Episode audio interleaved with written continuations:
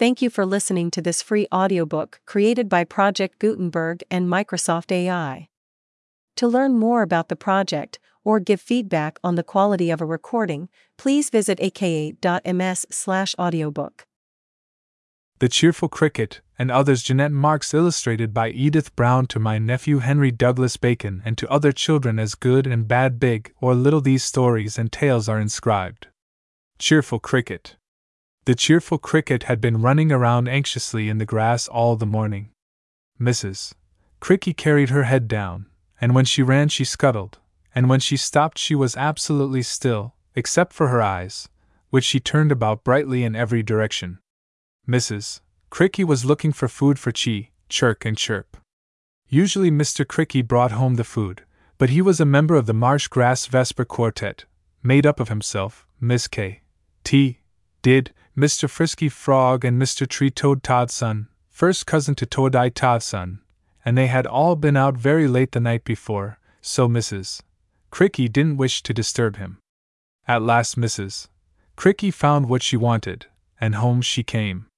Chirp and Chee and Chirk were fed, and then it was time to begin school. Mrs. Cricky always taught her own children.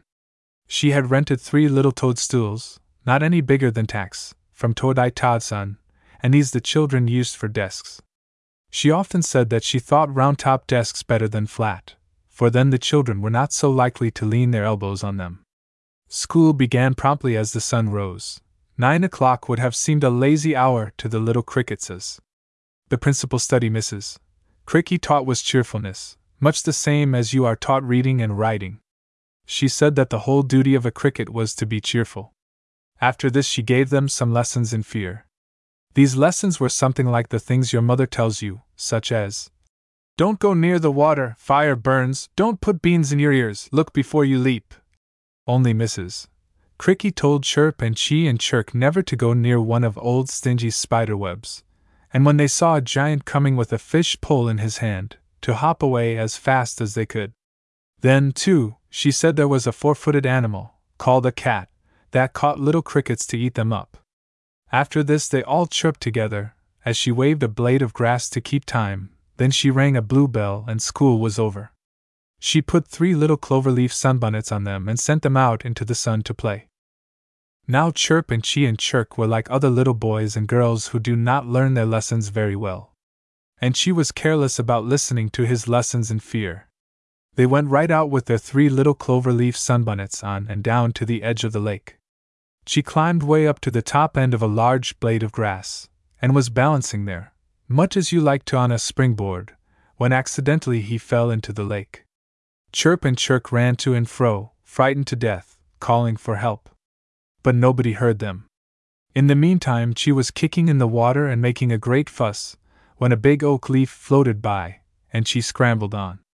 If, however, the leaf had not come at just that moment, she would have drowned. When the leaf floated inshore, they all went home and told Mother Cricky. She stopped chirping for quite a long time and didn't say anything at all. When Mrs. Cricky began to chirp again, she said it served them just right, and she hoped it had taught them all a lesson.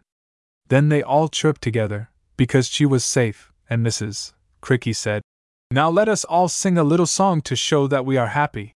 And this is the song they sang Jump, jump, rather fast. Jump, jump everywhere, how we like the summer air, chirp, chirp, chirp in tune, on the grass beneath the moon. The Slothful Toad. The slothful toad, his real name was Toadai Todson, crawled out of his hole and looked about. He saw a bee near by buzzing busily over a rich large clover blossom, and a sturdy ant dragging a white parcel marked food toward a round sandy house, and a cheery little cricket marching rapidly up a green stalk in search of a dinner for three hungry little cricketses. It was a busy time for all except Toadai Todson. The spring had just come, that much Toadai Todson knew, and all these neighbors were busy putting their houses in order. Well, the bee was stocking his honeycomb house, the ant was putting her summer pantry into order and filling it with cookies, cream cheese, cake, and honey that Her Majesty, the Queen Bee, sent over every day. And the cricket, although his house was out of doors under a big green oak leaf that had dropped to the ground, was busy piling up all the food he could find for Mrs. Cricky to guard while she nursed the three little cricketses. Toadai Todson was tired to see so much going on. He wished they would all be quiet and stop hurrying around. He drew a long sigh, which made him swell up and look rounder and fatter than ever. Why couldn't his neighbors feed as he did? He just sat there and opened his big red slit of a mouth, gave a lazy snap, and a noisy fly, still buzzing, was swallowed up. He moved a little further away from his hole, dragging one fat, squashy leg after the other, then down he squatted again. A little ball of green inchworm dropped off the bush on to Toadai Todson's back and began to measure its length over Toadie's big warts and veins. It made him feel very important to have an inchworm all to himself to tickle his back, as important as an Egyptian queen with a slave to tickle the sole of her foot all the hot afternoon long. Toadai Todson swelled with pride as the green inchworm went measuring up and down, up and down his back. The busy bee just then flew buzzing by and buzzed to Toadai as he went. There's a sand slide rolling down this way. I'm getting out's fast as I can. When the bee said sand slide, it sounded just like SZSCSCZZZZ-eyed. Toadai Todson opened his fat eyes and dropped his mouth in an ugly laugh. It made him sick to see anyone in such a hurry. Then the honest ant went scurrying past and very kindly gave him the same message. But Toadai only sneered the more. He had been living in this very spot for years, almost as many as you have lived, and nothing had ever happened to him. No, he would stay right there. It was too much trouble to move for anybody. The green inchworm was very green, and went on measuring Toadai Todson's back, for it didn't understand a word the ant had said. Suddenly, gravel, gravel, gravel, slip, slip, slip, and Toadai Todson was under mountains of sand with a great big rock square on his back. The green inchworm began to bore its way out of the sand. It could hear Toadai Todson groaning and saying, Oh! Oh! I wish I'd never been so lazy. I might have lived and been as happy and rich as the bee or the ant. Oh, oh! And the green inchworm knew that Toadai Todson was dead, not more than six hours after this Mrs. Cricky overheard the green inchworm practicing a tune. It pleased her so much that she tried to sing it again to Father Cricky for the Marsh Grass Vesper Quartet. Of course, it was all about Toadai son, and this was it. Underscore a lament. Very slowly underscore. Mournful, mournful notes. In our little throats we sing flowers, flowers dead, for our toady's head we bring. The sullen caterpillar, all the little green inchworms and the energetic, thin roadworms called him Glummy for short, although his whole name was Longinus rotundus caterpillar.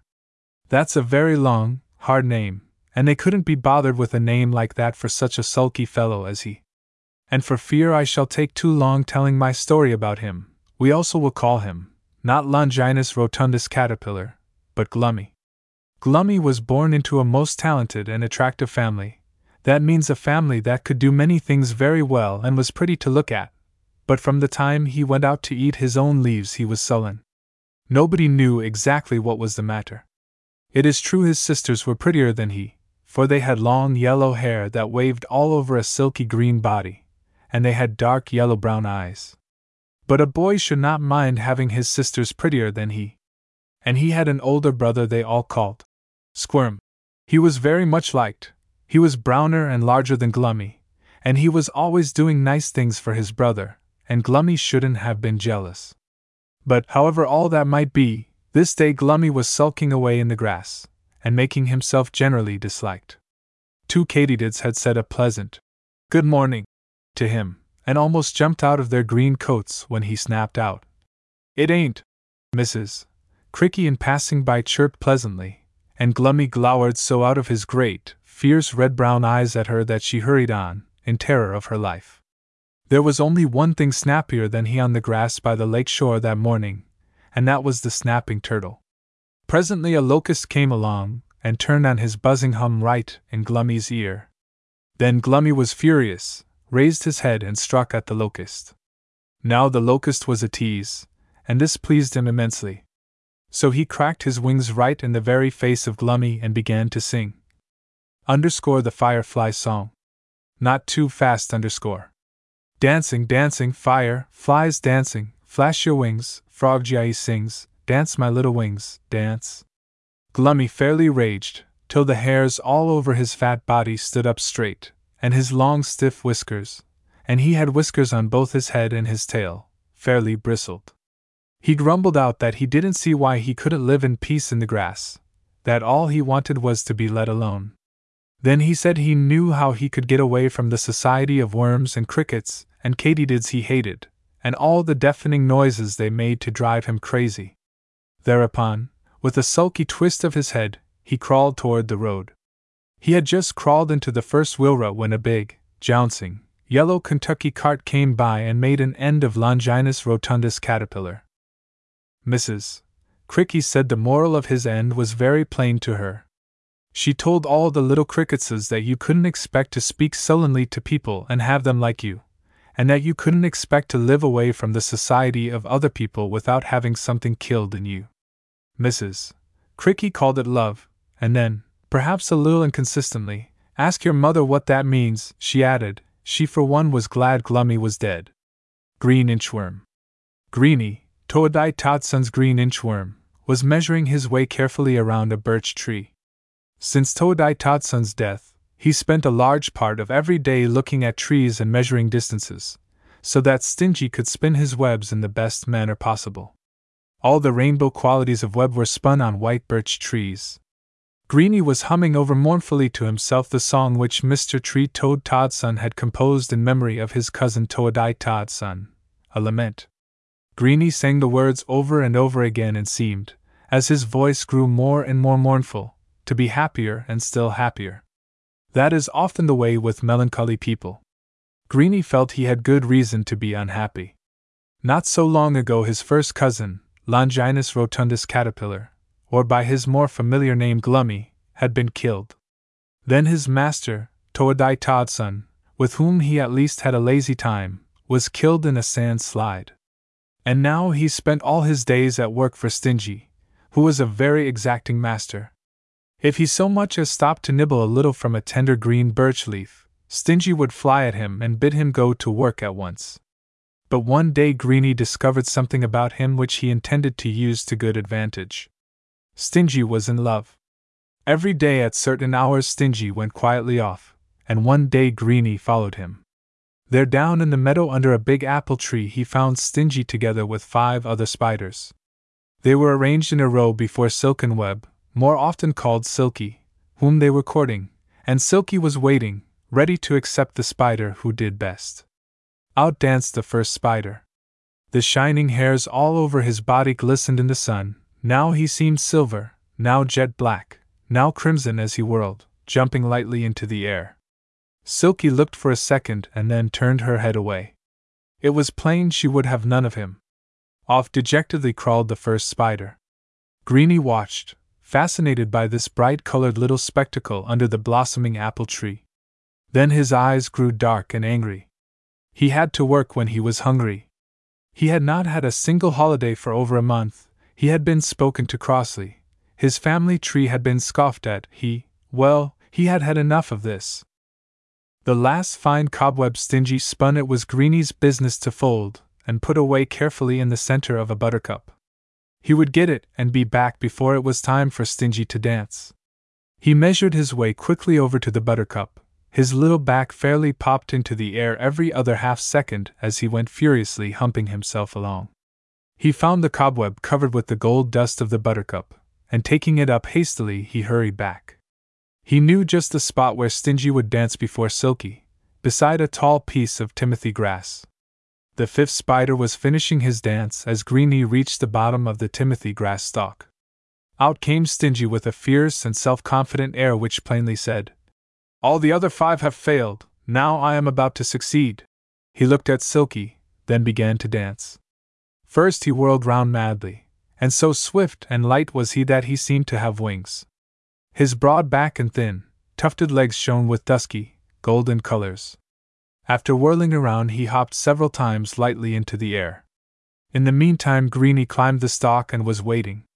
Stingy was just about to do a sideways hop, when over him fell inches and inches of his own gold dusted cobweb.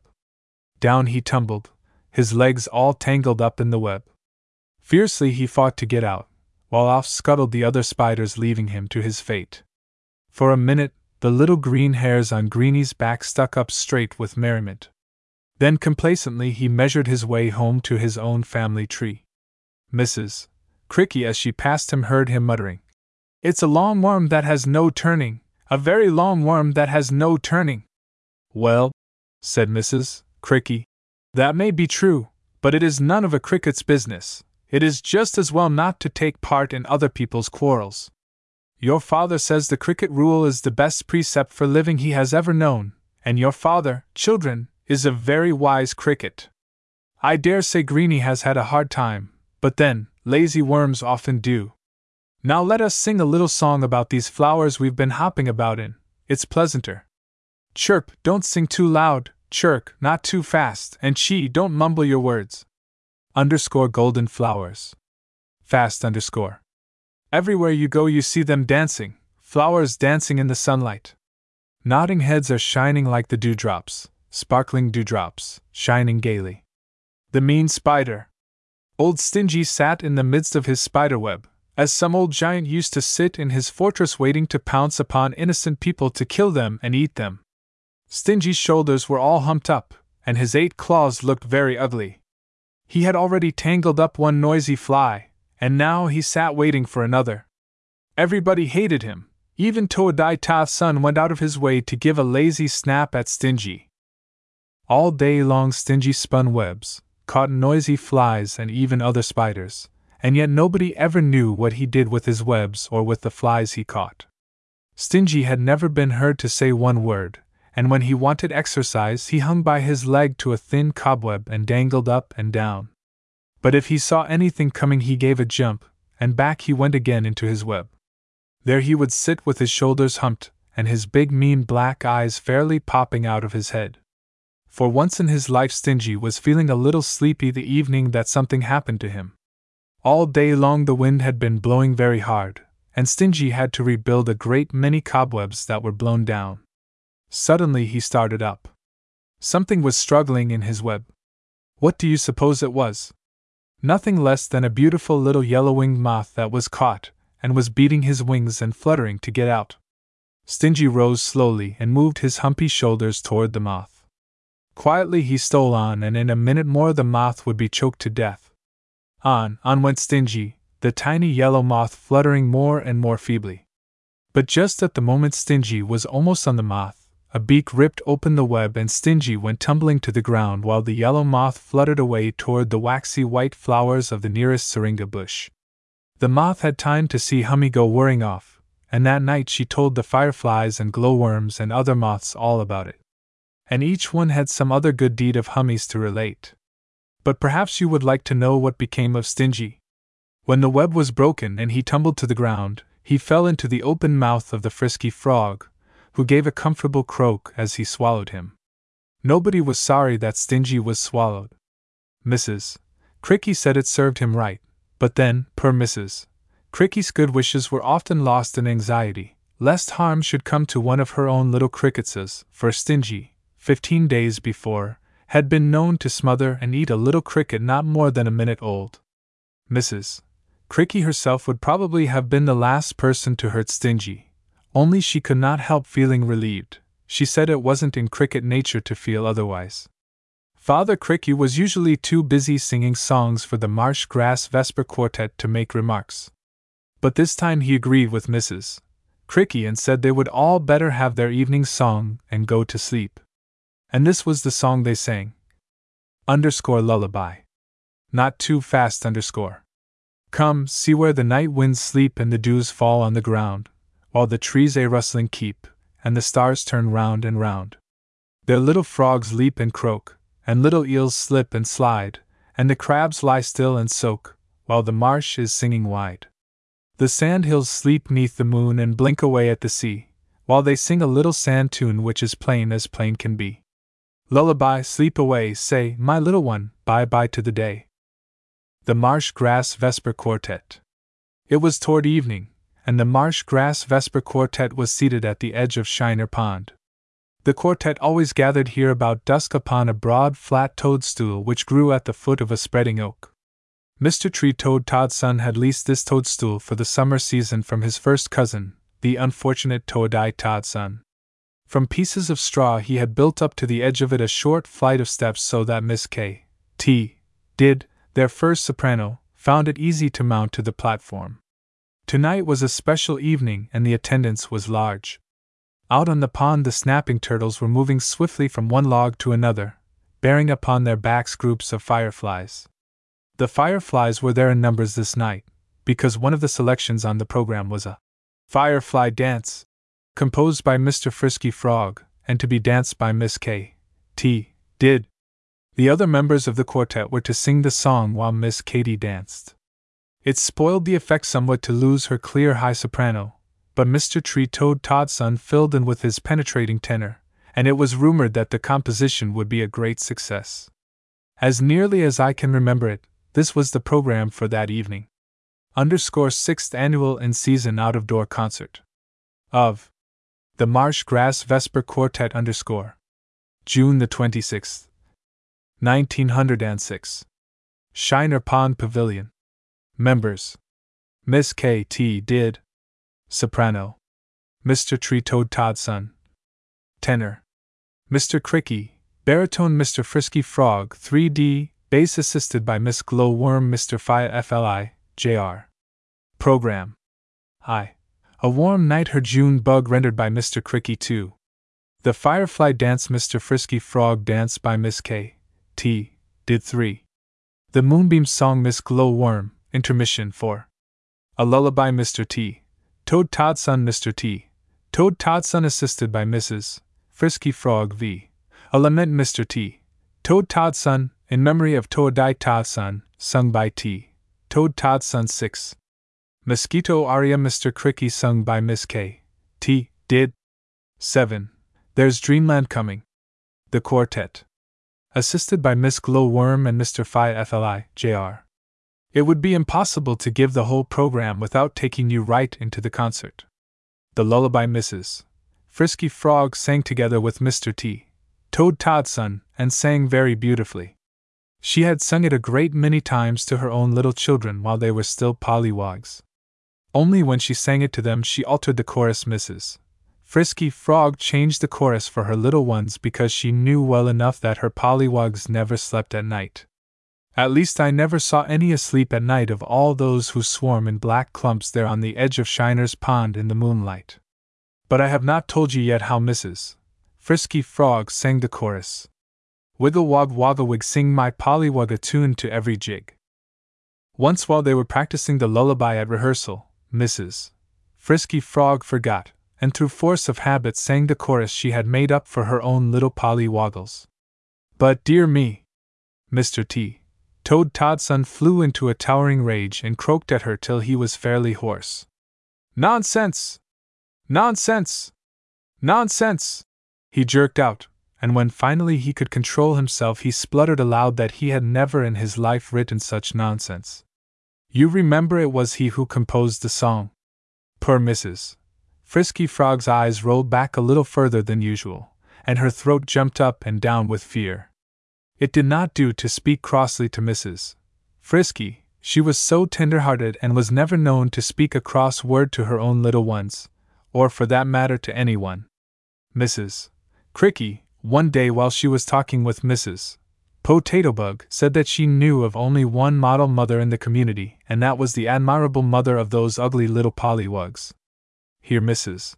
Cricky heaved a proud sigh as she thought of her own little darlings, Chee and Chirk and Chirp, decked out in their pretty little clover sunbonnets.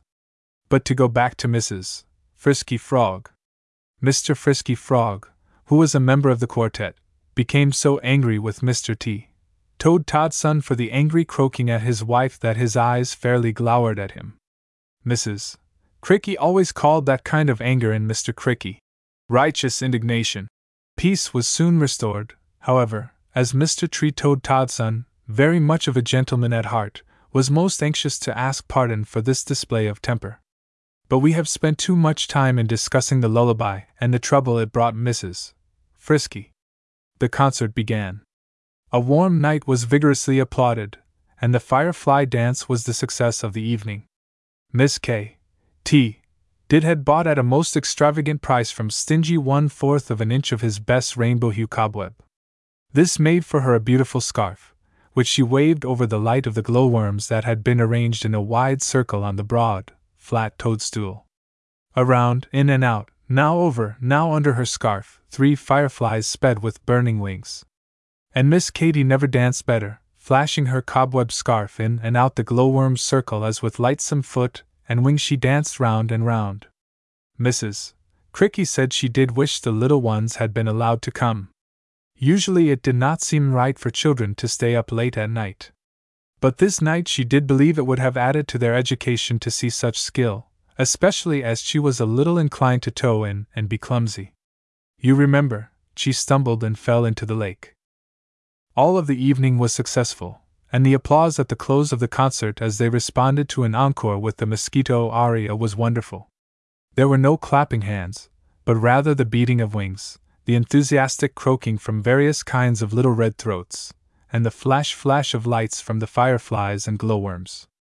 Mr. Cricky, in writing it up for the June Bug Journal, pronounced it the success of the season.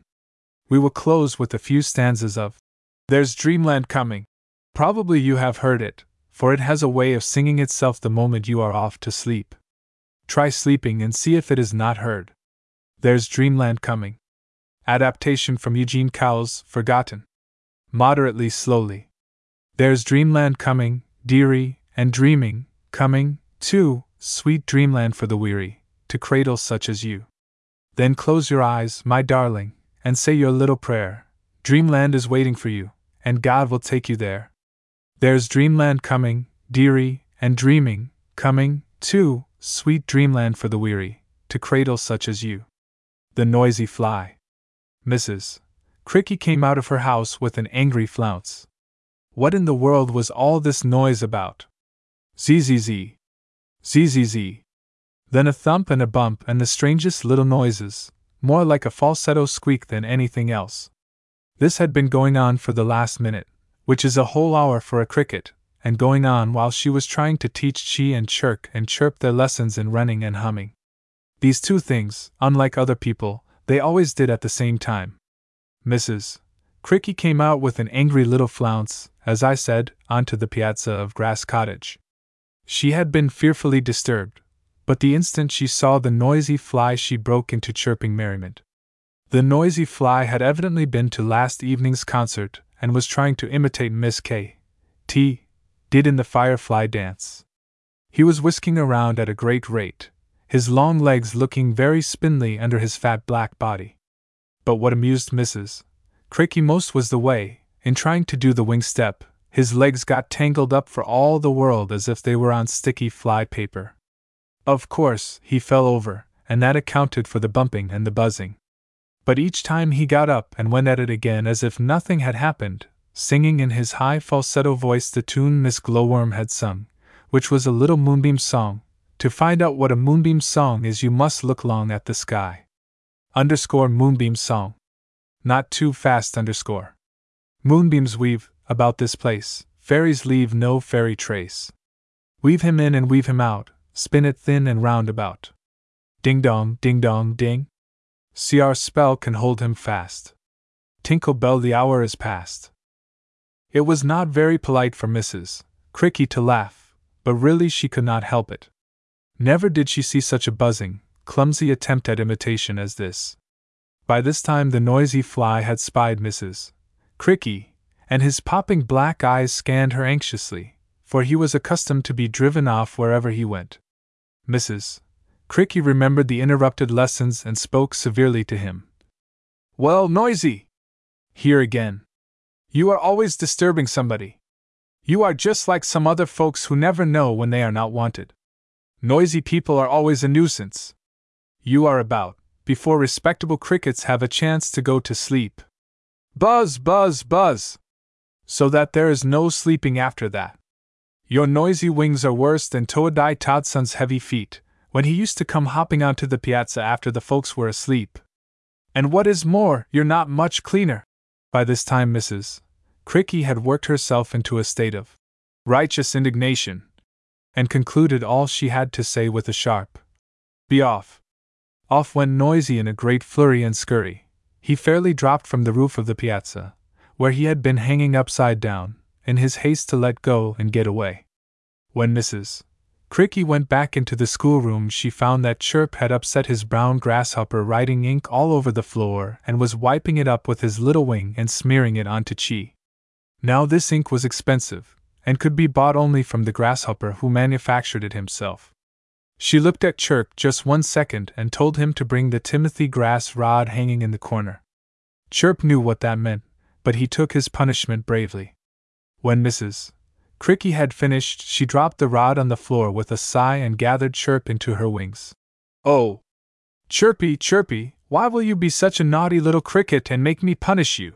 Then Mother Cricky gave them a little talk about Noisy, and told them there were two things they must always remember to be clean and quiet when it was proper to be quiet. After this, she gave them some red clover honey and sent them out to play. The Dizzy Moth. Dizzy batted up against the window, striking his head and wings with a hard rattle. Mother Moth, like a good mother, had told Dizzy time and time again never to fly toward a light.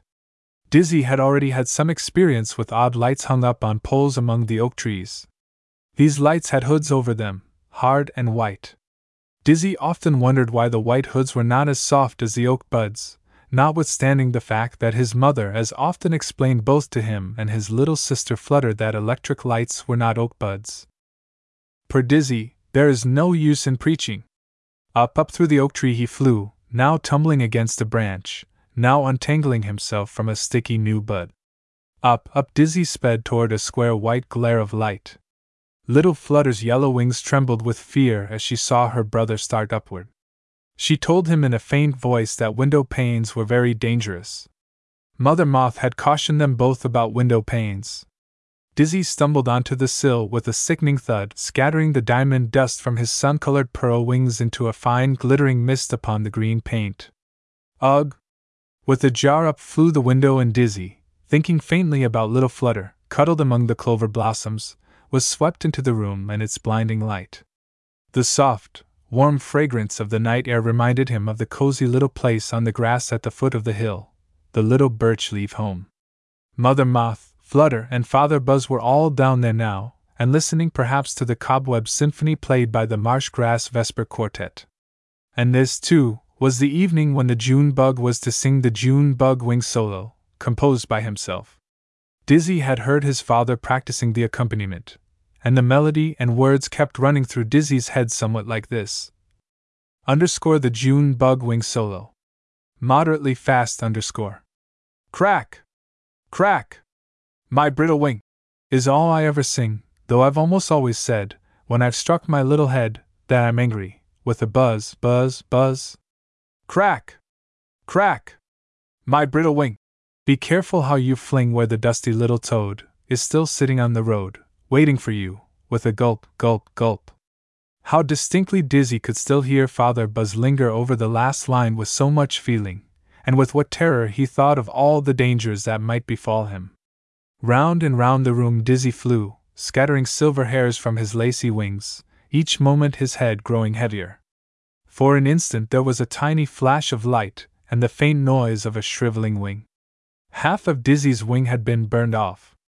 What would Flutter think now of the black and silver wing of her brother? Down went Dizzy, his good wing beating helplessly upon the window sill. Flutter and Mother Moth were in his mind. The cool air blew in through the shutter, which a few minutes before had closed upon him. But wonderful providence, a big white hand opened the shutter and gently brushed out Dizzy. He had learned his lesson, and Mother Moth did not speak one reproachful word, as with dragging wing he hobbled into the little birch leaf home. Father Buzz, however, was heard singing in an undertone these words to one of the melodies in the Cobweb Symphony Singed wings teach many things. The honest aunt. Auntie, when she was godmother to any of the little ones, her full name was given as Auntie Hill. Well, to go on, Auntie was in a great hurry. She often preached against hurry, but she found that there was really so much worth while doing in life and that life was so short, she had to hurry once in a while to get it all done. This particular morning there was more than ever to do. First, she had milked the cows, you would call them little white bugs, but they were really cows, which she drove into a tiny pen. There, sitting on a milking stool Sandy Ant had whittled out of a bit of straw for her, she milked as fast as she could make her hands go.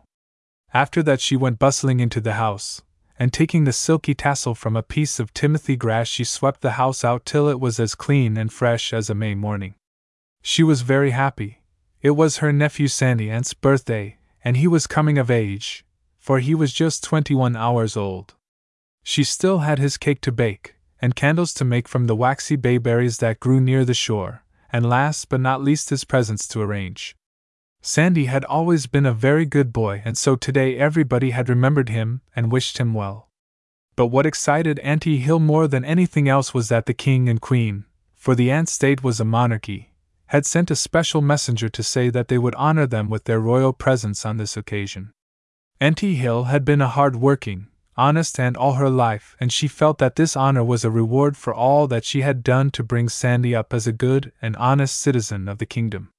She bustled about busily, and every time Sandy came in the house she shooed him out and told him to go take care of the horses and cows. By and by she called him in and bade him put on his best clothes. She didn't tell him that the king and queen were coming, for Sandy was a bashful boy and she was afraid this would frighten him. Now the king and queen had heard reports far and wide of the honesty and goodness of Auntie Hill and her nephew Sandy. If there were any ants sick in the kingdom, Auntie Hill and Sandy did something to help them. All this pleased the king and queen very much, and they made up their minds to do something for Auntie and Sandy. The other guests had come, and it was time for the king and queen. At last their coach drew up in front of the door. It was a beautiful, shiny green beetle shell drawn by two gnats. Two little liveried green midges tumbled off the coach box, opened the coach door, and the king and queen stepped out, while the guests bowed low to the ground as they passed up the entrance to the house where Auntie and Sandy were waiting. Auntie Hill bowed low to the king and kissed the queen's hand, while Sandy bowed very low to both. Then the king called all the guests about him and made a little speech. He said he always liked to reward kindness and honesty, and that Auntie Hill and her nephew Sandy had been as kind and honest as any two people in his kingdom. After this, the king drew out his sword, which was a fine blade of sharp grass, and telling Sandy to kneel down, he said, I dub thee Knight of the Red Hill. This was a great honor, and ever afterward Sandy served the king, and Auntie Hill, who became Lady Hill, lived with him at the court. That night, Mrs. Cricky told all the little crickets as she hoped they would remember Sandy's honor, and that if they helped other people, they, too, might be honored some day. Chee and Chirk and Chirp looked much awed, and waved their little pink clover sunbonnets helplessly in the air till Father Cricky said he did wish they would stop. It kept him from seeing the music he was studying for the Marsh Grass Vesper Quartet.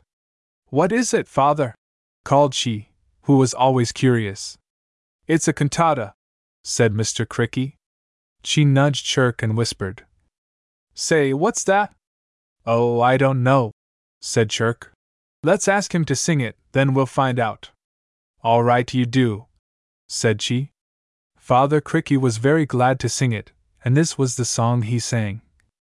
Underscore treetop cantata. Moderately fast underscore. Swing treetop, swing. This morning bright swing gold and green in gay sunlight swing, treetop, swing. Swing treetop, swing a night time too, there's shining stars, and falling dew, swing, treetop, swing. The walking stick. The walking stick was soberly walking down the path, looking spindly in every way long, thin legs, and a long, thin body that were for all the world like a stick. Probably you have seen the walking stick many times and thought him just a twig. If you hadn't been in such a hurry, you might have seen something interesting. Each time he picked up a leg, he seemed to wave it in the air before he put it down again. That was, I suppose, because he had to, each leg was so very long. The walking stick had been given the name of the parson by some naughty little crickets, for no other reason, I am sure, than that he was so exceedingly grave. Chee and Chirk and Chirp were the naughty crickets who gave him the name, and although Mrs. Cricky said it was unkind, yet other people took it up. Now Chee and Chirk were waiting for the parson, when they saw him come out of Grass Cottage, where he had been visiting Mrs. Cricky. SSH, said Chee, don't make so much noise, he'll hear us. There! Chirk, take that blade of grass and stretch it across the path. He'll never see it. They say he's always thinking about things that folks don't think about at all. Say, said Chirk, tugging at the blade of grass. If I wind it around this buttercup stalk, will that do? Yes, replied Chee. Here he comes. Oh, I wish Chirp was here. Along came the parson, gravely swinging one leg after the other in the air and thinking with much pleasure of the kindliness of Mrs. Cricky, who was always a very cordial hostess. SSH, whispered Chirk. He's thinking of Miss K. T. Did. They say. But the sentence was never finished, for with a sprawl, the parson stumbled over the blade of grass and came down on the other side with a clatter. Tee yee! Tee! Tee! Chirped both Chee and Chirk, so amused at the funny tangle of legs in which the walking stick was, that they forgot to run away. Now the parson's long legs made great strides, and before they knew what had happened, Chee was being soundly beaten. Whack! Whack! Whack! went the walking stick on his little shiny black back. Oh! Oh! Oh! cried Chee. I'll never do it again. No, said the parson, in a high, thin voice. I think you won't, you black imp. By this time, Mrs. Cricky had come out to see what all the noise was about. When she heard the explanation, she said in a sorrowful tone, Chee and Chirk, is this the way I've brought you up? When your father hears of this, he will be very angry. Come into the house with me at once. And into Grass Cottage they were marched. When they were inside Grass Cottage, Mrs. Cricky said in a sad way, that the worst thing anybody could do in his own house was to be inhospitable to strangers, that they had been rude to Mr. Walking Stick upon their own grounds. Then Mrs. Cricky went on to say that she feared they would never grow up to be gentle crickets if this was the way they intended to behave. Both Chee and Chirk were too unhappy for words, and said they would never do it again, and that really they did not want to hurt anybody's feelings. Well, said Mrs. Cricky, I don't see how you could forget so soon after that song your father taught you. We will sing it together again, and perhaps you will remember next time. And this was the song they sang. Underscore the cricket rule. Rather slow underscore.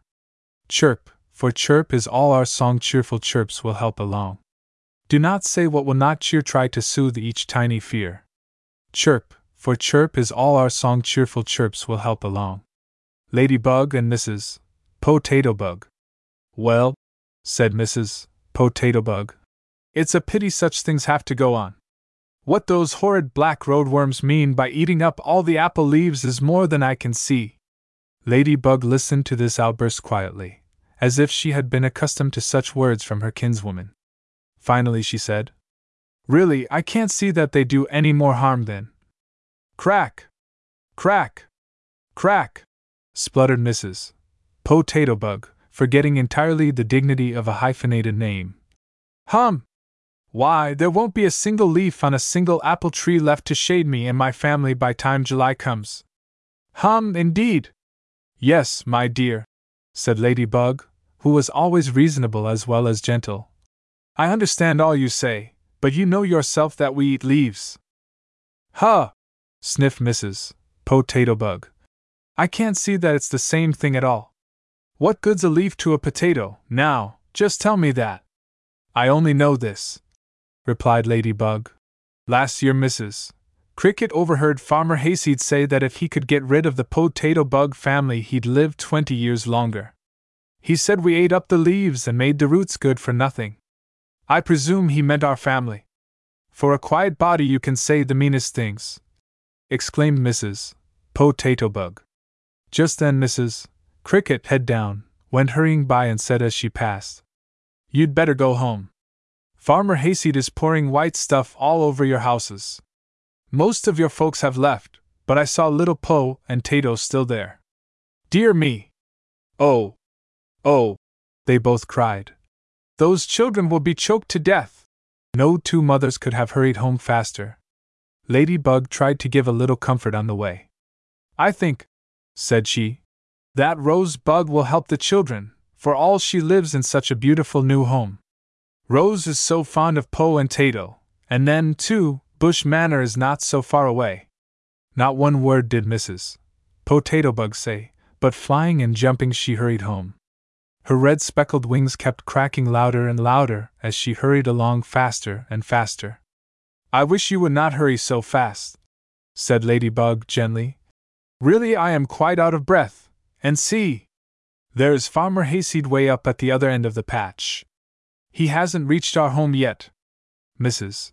Potato Bug looked eagerly, and sure enough, there was Farmer Hayseed with a big box marked Paris Green in one hand, and in the other a sieve through which he was sifting fine white powder. Dear me! sighed Mrs. Potato Bug. This is such a relief. Here we are. At once she began scurrying around over every leaf of her home, but not a sign of little Po and Tato could she find. Gracious! said Ladybug. How very unfortunate! Where do you suppose they are? I don't suppose, but I guess I know, replied Mrs. Potato Bug, as off she scurried toward the rose bush in the old fashioned garden near by. And as they hurried toward the bush, they could see Rosebug with her wings around little Po and Tato.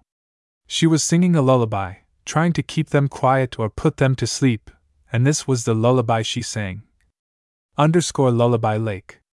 Quietly underscore. Lullaby Lake is a place I know where the treetops sing, and the breezes blow, where the treetops sing and the breezes blow. The moon shines dim with a silver light, and the ripples dance, and the stars are bright, and the ripples dance, and the stars are bright. The glowworm burns on the misted green, and scatters his lights for the Fairy Queen, and scatters his lights for the Fairy Queen. Mrs. Potato Bug listened carefully to the song. At last she exclaimed, That rosebug always did sing strange songs. I hope my children will not remember any such unpractical nonsense.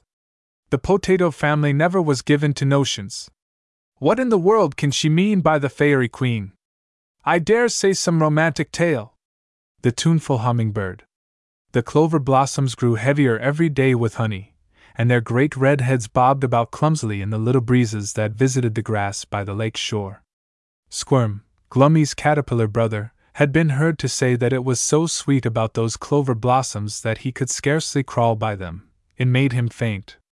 But every morning, just as the sun got up, Hummy came whirring along, singing so busily and sweetly that even Toadai Todson stuck his head out of his mud hole to listen, and the frisky frog on the water's edge stopped croaking. Hummy came for a very simple reason, and that was to get his breakfast. His luncheon and dinner he always took from the honeysuckle vines and the rose bushes that grew on the side of the giant's house. He preferred his breakfast, however, from the clover, for he said that the dew on them was fresher than on the blossoms up by the big house. It made Hummy's beak feel cool and fresh, for all the world like a morning bath in the clear, fresh dew. All the time Hummy sang away and made everybody within hearing distance happy because of his tunefulness. And he waved his wings about so prettily that it made you feel good to see them, they were such little rainbows of color. Every morning when Hummy came round just as the sun got up, Mrs. Cricky called all her children to the door and told them that it was as good as going to school for them to watch the manners of such a perfect gentleman as Master Hummy. She said she wished them always to remember that to be so beautifully clean and so very cheerful as Master Hummy would make up for a multitude of other sins. Then, as Hummy flew past their door, all the little cricketses, and Mrs. Cricky, too, gave a hop and a cheerful chirp, as a good morning to him. And at every place that Hummy went that day he made a sweet sound and everybody felt happier because he had been there. Hummy did a great many things besides making others happier with his tunefulness. He pulled a young hopper out of a mud puddle into which he had hopped by accident. He turned over a beetle that got stranded on its back. And everything he did was so pleasant and full of song that it was a pleasure to have him do things for you. Auntie Hill said she did wish Sandy could learn to sing that way, it did make one feel so much happier when there was somebody around who was always merry and in such a good temper about helping people. She said she didn't see how Ma Squiter's family had lived, they were so nagged with her ugly buzz and her bad temper. Late that same night, Auntie Hill overheard Sandy trying to sing a song the frisky frog had taught him. Sandy's voice was very poor, and this is the song he sang in a most mournful way. Underscore the frog's song rather slowly underscore. Come, froggies, sing your evening song, the summer's short and winter's long come, sing away now that the day has faded quite into the night. The Cheerful Cricket, and others Jeannette Marks illustrated by Edith Brown to my nephew Henry Douglas Bacon and to other children as good and bad big or little these stories and tales are inscribed. Cheerful Cricket. The cheerful cricket had been running around anxiously in the grass all the morning. Mrs. Cricky carried her head down, and when she ran she scuttled, and when she stopped she was absolutely still, except for her eyes, which she turned about brightly in every direction. Mrs. Cricky was looking for food for Chee, Chirk, and Chirp. Usually Mr. Cricky brought home the food, but he was a member of the Marsh Grass Vesper Quartet, made up of himself, Miss K. T. Did, Mr. Frisky Frog, and Mr. Tree Toad Todson, first cousin to Toadai Todson, and they had all been out very late the night before, so Mrs. Cricky didn't wish to disturb him. At last Mrs. Cricky found what she wanted, and home she came. Chirp and Chee and Chirk were fed, and then it was time to begin school. Mrs. Cricky always taught her own children. She had rented three little toadstools, not any bigger than tacks, from Toadai Todson, and these the children used for desks. She often said that she thought round top desks better than flat, for then the children were not so likely to lean their elbows on them. School began promptly as the sun rose. Nine o'clock would have seemed a lazy hour to the little cricketses. The principal study Mrs. Cricky taught was cheerfulness, much the same as you are taught reading and writing. She said that the whole duty of a cricket was to be cheerful. After this, she gave them some lessons in fear. These lessons were something like the things your mother tells you, such as Don't go near the water, fire burns, don't put beans in your ears, look before you leap. Only Mrs. Cricky told Chirp and Chee and Chirk never to go near one of old Stingy's spider webs, and when they saw a giant coming with a fish pole in his hand, to hop away as fast as they could. Then, too, she said there was a four footed animal, called a cat, that caught little crickets to eat them up. After this, they all chirped together, as she waved a blade of grass to keep time, then she rang a blue bell and school was over. She put three little clover leaf sunbonnets on them and sent them out into the sun to play. Now Chirp and Chee and Chirk were like other little boys and girls who do not learn their lessons very well. And Chee was careless about listening to his lessons in fear. They went right out with their three little clover leaf sunbonnets on and down to the edge of the lake. Chee climbed way up to the top end of a large blade of grass, and was balancing there, much as you like to on a springboard, when accidentally he fell into the lake. Chirp and Chirk ran to and fro, frightened to death, calling for help but nobody heard them. In the meantime, Chee was kicking in the water and making a great fuss, when a big oak leaf floated by, and Chee scrambled on. If, however, the leaf had not come at just that moment, Chee would have drowned. When the leaf floated inshore, they all went home and told Mother Cricky. She stopped chirping for quite a long time and didn't say anything at all. When Mrs. Cricky began to chirp again, she said it served them just right, and she hoped it had taught them all a lesson. Then they all chirped together, because Chee was safe, and Mrs. Cricky said, Now let us all sing a little song to show that we are happy. And this is the song they sang Jump, jump, rather fast. Jump, jump everywhere, how we like the summer air, chirp, chirp, chirp in tune, on the grass beneath the moon. The Slothful Toad. The slothful toad, his real name was Toadai Todson, crawled out of his hole and looked about. He saw a bee near by buzzing busily over a rich large clover blossom, and a sturdy ant dragging a white parcel marked food toward a round sandy house, and a cheery little cricket marching rapidly up a green stalk in search of a dinner for three hungry little cricketses. It was a busy time for all except Toadai Todson. The spring had just come, that much Toadai Todson knew, and all these neighbors were busy putting their houses in order. Well, the bee was stocking his honeycomb house, the ant was putting her summer pantry into order and filling it with cookies, cream cheese, cake, and honey that Her Majesty, the Queen Bee, sent over every day. And the cricket, although his house was out of doors under a big green oak leaf that had dropped to the ground, was busy piling up all the food he could find for Mrs. Cricky to guard while she nursed the three little cricketses. Toadai Todson was tired to see so much going on. He wished they would all be quiet and stop hurrying around. He drew a long sigh, which made him swell up and look rounder and fatter than ever. Why couldn't his neighbors feed as he did?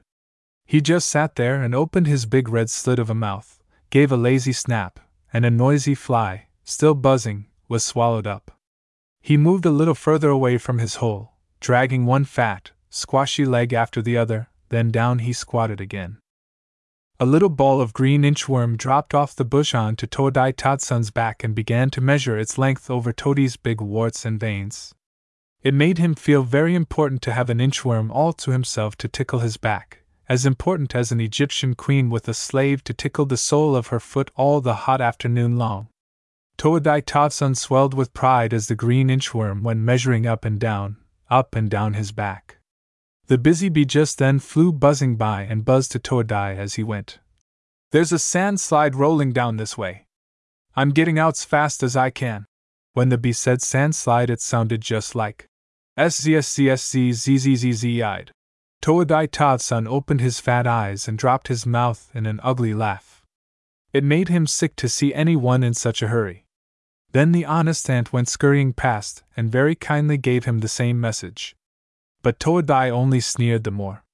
He had been living in this very spot for years, almost as many as you have lived, and nothing had ever happened to him. No, he would stay right there. It was too much trouble to move for anybody. The green inchworm was very green, and went on measuring Toadai Todson's back, for it didn't understand a word the ant had said. Suddenly, gravel, gravel, gravel, slip, slip, slip, and Toadai Todson was under mountains of sand with a great big rock square on his back. The green inchworm began to bore its way out of the sand. It could hear Toadai Todson groaning and saying, Oh! Oh! I wish I'd never been so lazy. I might have lived and been as happy and rich as the bee or the ant. Oh, oh! And the green inchworm knew that Toadai Todson was dead. Not more than six hours after this Mrs. Cricky overheard the green inchworm practicing a tune. It pleased her so much that she tried to sing it again to Father Cricky for the Marsh Grass Vesper Quartet. Of course, it was all about Toadai Todson, and this was it. Underscore a lament. Very slowly underscore. Mournful, mournful notes. In our little throats we sing flowers, flowers dead, for our toadie's head we bring.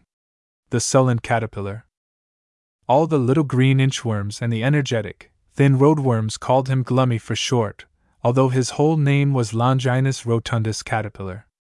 That's a very long, hard name, and they couldn't be bothered with a name like that for such a sulky fellow as he.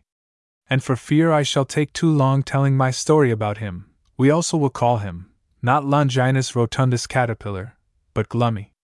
Glummy was born into a most talented and attractive family, that means a family that could do many things very well and was pretty to look at. But from the time he went out to eat his own leaves, he was sullen. Nobody knew exactly what was the matter. It is true his sisters were prettier than he, for they had long yellow hair that waved all over a silky green body, and they had dark yellow brown eyes. But a boy should not mind having his sisters prettier than he. And he had an older brother they all called Squirm. He was very much liked, he was browner and larger than Glummy, and he was always doing nice things for his brother, and Glummy shouldn't have been jealous.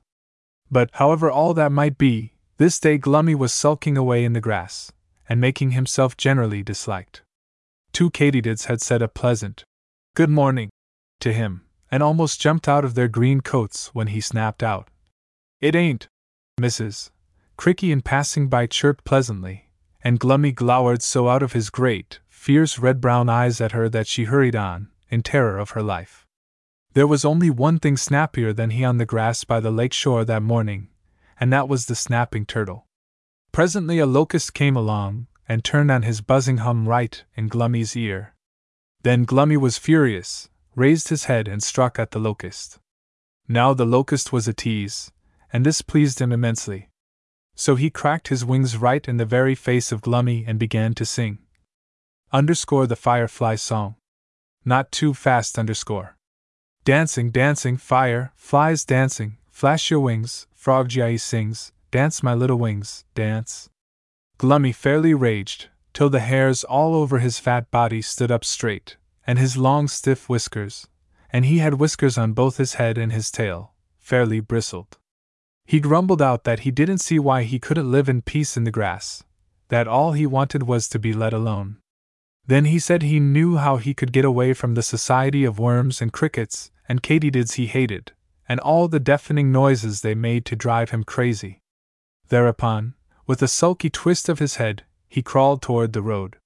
He had just crawled into the first wheelrow when a big, jouncing, yellow Kentucky cart came by and made an end of Longinus rotundus caterpillar. Mrs. Cricky said the moral of his end was very plain to her. She told all the little cricketses that you couldn't expect to speak sullenly to people and have them like you, and that you couldn't expect to live away from the society of other people without having something killed in you. Mrs. Cricky called it love, and then, perhaps a little inconsistently, ask your mother what that means, she added. She for one was glad Glummy was dead. Green inchworm. Greeny, Toadai Todson's green inchworm, was measuring his way carefully around a birch tree. Since Toadai Todson's death, he spent a large part of every day looking at trees and measuring distances, so that Stingy could spin his webs in the best manner possible. All the rainbow qualities of web were spun on white birch trees. Greeny was humming over mournfully to himself the song which Mr. Tree Toad Todson had composed in memory of his cousin Toadai Todson, a lament. Greeny sang the words over and over again and seemed, as his voice grew more and more mournful, to be happier and still happier. That is often the way with melancholy people. Greeny felt he had good reason to be unhappy. Not so long ago, his first cousin, Longinus rotundus caterpillar, or by his more familiar name Glummy, had been killed. Then his master, Toadai Todson, with whom he at least had a lazy time, was killed in a sand slide. And now he spent all his days at work for Stingy, who was a very exacting master. If he so much as stopped to nibble a little from a tender green birch leaf, Stingy would fly at him and bid him go to work at once. But one day Greeny discovered something about him which he intended to use to good advantage. Stingy was in love. Every day at certain hours Stingy went quietly off, and one day Greeny followed him. There down in the meadow under a big apple tree he found Stingy together with five other spiders. They were arranged in a row before Silken Web, more often called Silky, whom they were courting, and Silky was waiting, ready to accept the spider who did best. Out danced the first spider. The shining hairs all over his body glistened in the sun, now he seemed silver, now jet black, now crimson as he whirled, jumping lightly into the air. Silky looked for a second and then turned her head away. It was plain she would have none of him. Off dejectedly crawled the first spider. Greeny watched, fascinated by this bright colored little spectacle under the blossoming apple tree. Then his eyes grew dark and angry. He had to work when he was hungry. He had not had a single holiday for over a month, he had been spoken to crossly, his family tree had been scoffed at, he, well, he had had enough of this. The last fine cobweb Stingy spun it was Greeny's business to fold, and put away carefully in the center of a buttercup. He would get it and be back before it was time for Stingy to dance. He measured his way quickly over to the buttercup. His little back fairly popped into the air every other half second as he went furiously humping himself along. He found the cobweb covered with the gold dust of the buttercup, and taking it up hastily, he hurried back. He knew just the spot where Stingy would dance before Silky, beside a tall piece of timothy grass. The fifth spider was finishing his dance as Greeny reached the bottom of the timothy grass stalk. Out came Stingy with a fierce and self confident air which plainly said, All the other five have failed, now I am about to succeed. He looked at Silky, then began to dance. First he whirled round madly, and so swift and light was he that he seemed to have wings. His broad back and thin, tufted legs shone with dusky, golden colors. After whirling around, he hopped several times lightly into the air. In the meantime, Greeny climbed the stalk and was waiting. Stingy was just about to do a sideways hop, when over him fell inches and inches of his own gold dusted cobweb. Down he tumbled, his legs all tangled up in the web. Fiercely he fought to get out, while off scuttled the other spiders, leaving him to his fate. For a minute, the little green hairs on Greeny's back stuck up straight with merriment. Then complacently he measured his way home to his own family tree. Mrs. Cricky, as she passed him, heard him muttering, It's a long worm that has no turning, a very long worm that has no turning. Well, said Mrs. Cricky, that may be true, but it is none of a cricket's business. It is just as well not to take part in other people's quarrels. Your father says the cricket rule is the best precept for living he has ever known, and your father, children, is a very wise cricket. I dare say Greeny has had a hard time, but then, lazy worms often do. Now let us sing a little song about these flowers we've been hopping about in, it's pleasanter. Chirp, don't sing too loud, chirk, not too fast, and chee, don't mumble your words. Underscore golden flowers. Fast underscore. Everywhere you go, you see them dancing, flowers dancing in the sunlight. Nodding heads are shining like the dewdrops, sparkling dewdrops, shining gaily. The mean spider. Old Stingy sat in the midst of his spiderweb, as some old giant used to sit in his fortress waiting to pounce upon innocent people to kill them and eat them. Stingy's shoulders were all humped up, and his eight claws looked very ugly. He had already tangled up one noisy fly, and now he sat waiting for another. Everybody hated him, even Toadai Todson went out of his way to give a lazy snap at Stingy. All day long, Stingy spun webs, caught noisy flies, and even other spiders, and yet nobody ever knew what he did with his webs or with the flies he caught. Stingy had never been heard to say one word, and when he wanted exercise, he hung by his leg to a thin cobweb and dangled up and down. But if he saw anything coming, he gave a jump, and back he went again into his web. There he would sit with his shoulders humped, and his big, mean black eyes fairly popping out of his head. For once in his life, Stingy was feeling a little sleepy the evening that something happened to him. All day long the wind had been blowing very hard, and Stingy had to rebuild a great many cobwebs that were blown down. Suddenly he started up. Something was struggling in his web. What do you suppose it was? Nothing less than a beautiful little yellow winged moth that was caught, and was beating his wings and fluttering to get out. Stingy rose slowly and moved his humpy shoulders toward the moth. Quietly he stole on, and in a minute more the moth would be choked to death. On, on went Stingy, the tiny yellow moth fluttering more and more feebly. But just at the moment Stingy was almost on the moth, a beak ripped open the web and Stingy went tumbling to the ground while the yellow moth fluttered away toward the waxy white flowers of the nearest syringa bush.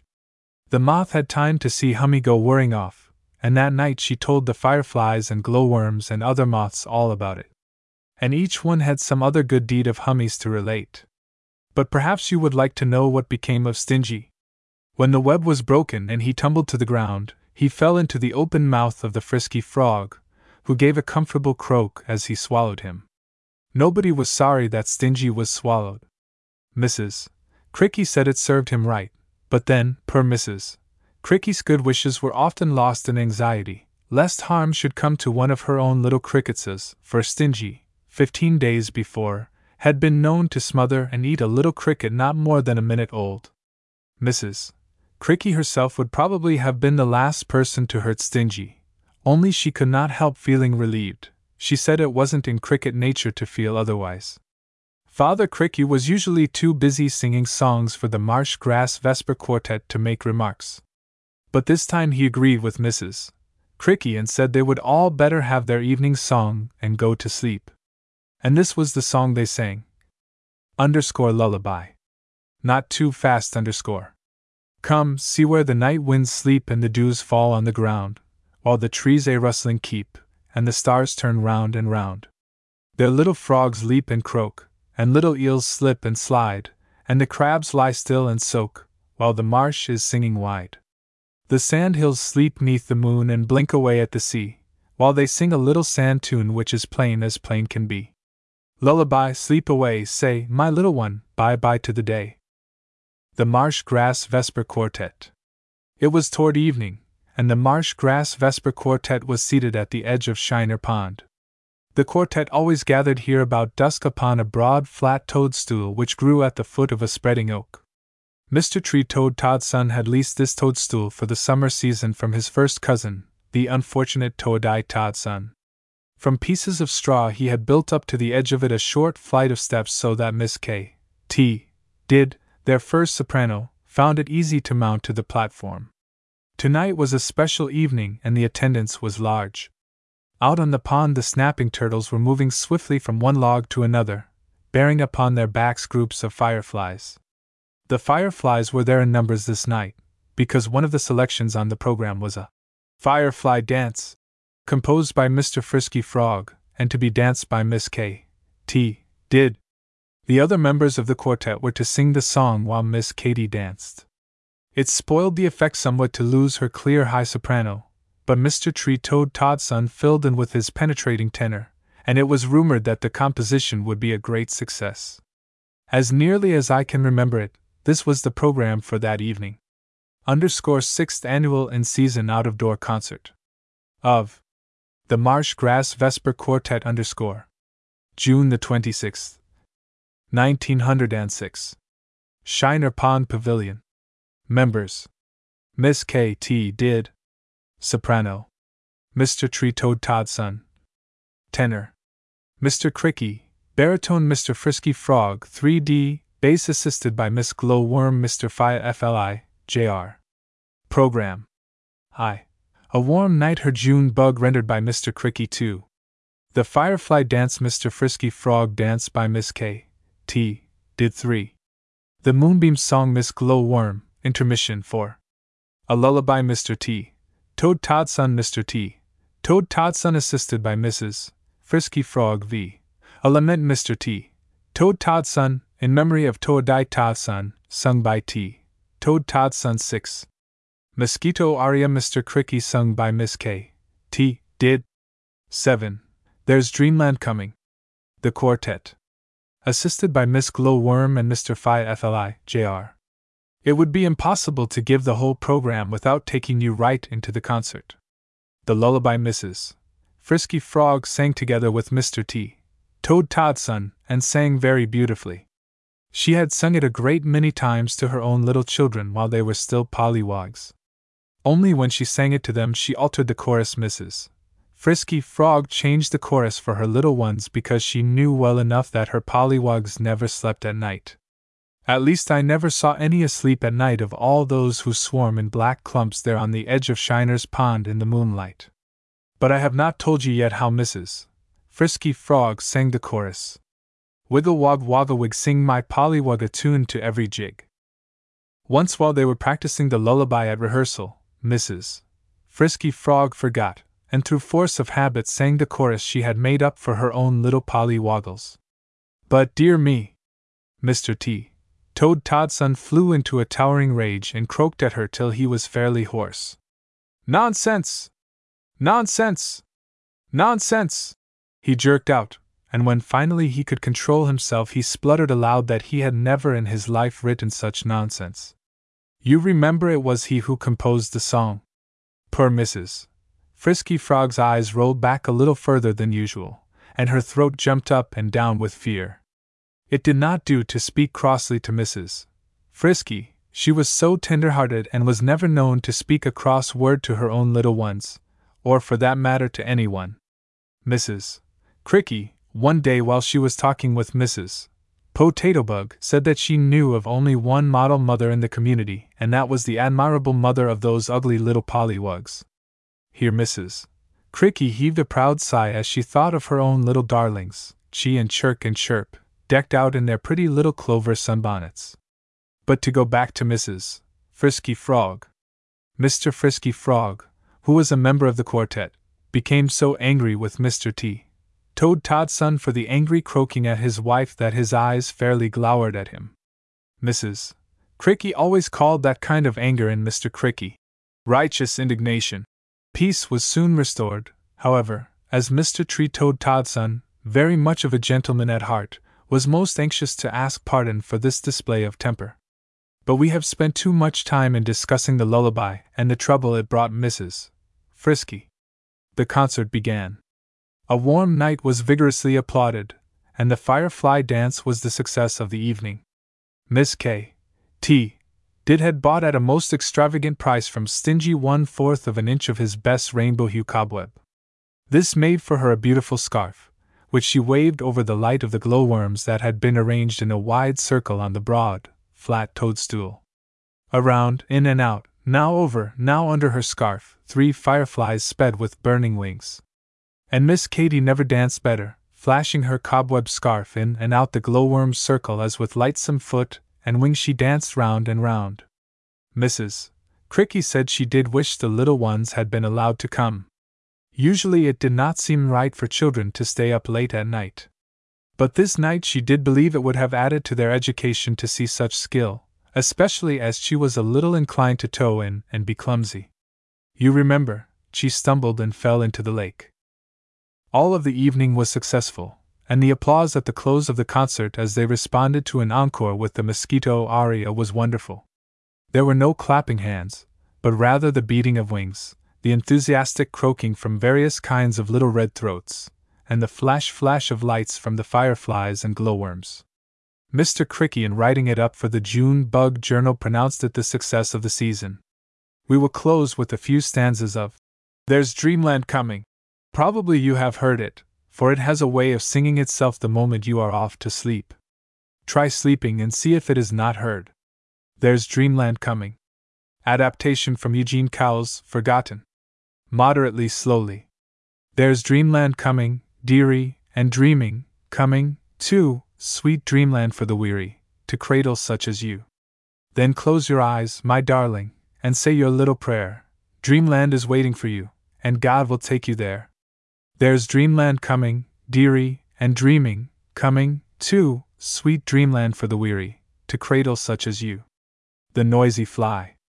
Mrs. Cricky came out of her house with an angry flounce.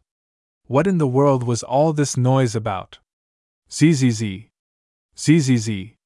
Then a thump and a bump and the strangest little noises, more like a falsetto squeak than anything else. This had been going on for the last minute, which is a whole hour for a cricket, and going on while she was trying to teach Chee and Chirk and Chirp their lessons in running and humming. These two things, unlike other people, they always did at the same time. Mrs. Cricky came out with an angry little flounce, as I said, onto the piazza of Grass Cottage. She had been fearfully disturbed, but the instant she saw the noisy fly she broke into chirping merriment. The noisy fly had evidently been to last evening's concert and was trying to imitate Miss K. T. did in the firefly dance. He was whisking around at a great rate, his long legs looking very spindly under his fat black body. But what amused Mrs. Cricky most was the way, in trying to do the wing step, his legs got tangled up for all the world as if they were on sticky fly paper. Of course, he fell over, and that accounted for the bumping and the buzzing. But each time he got up and went at it again as if nothing had happened, singing in his high falsetto voice the tune Miss Glowworm had sung, which was a little moonbeam song. To find out what a moonbeam song is, you must look long at the sky. Underscore moonbeam song. Not too fast underscore. Moonbeams weave, about this place, fairies leave no fairy trace.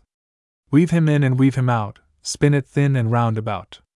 Ding dong, ding dong, ding. See our spell can hold him fast. Tinkle bell, the hour is past. It was not very polite for Mrs.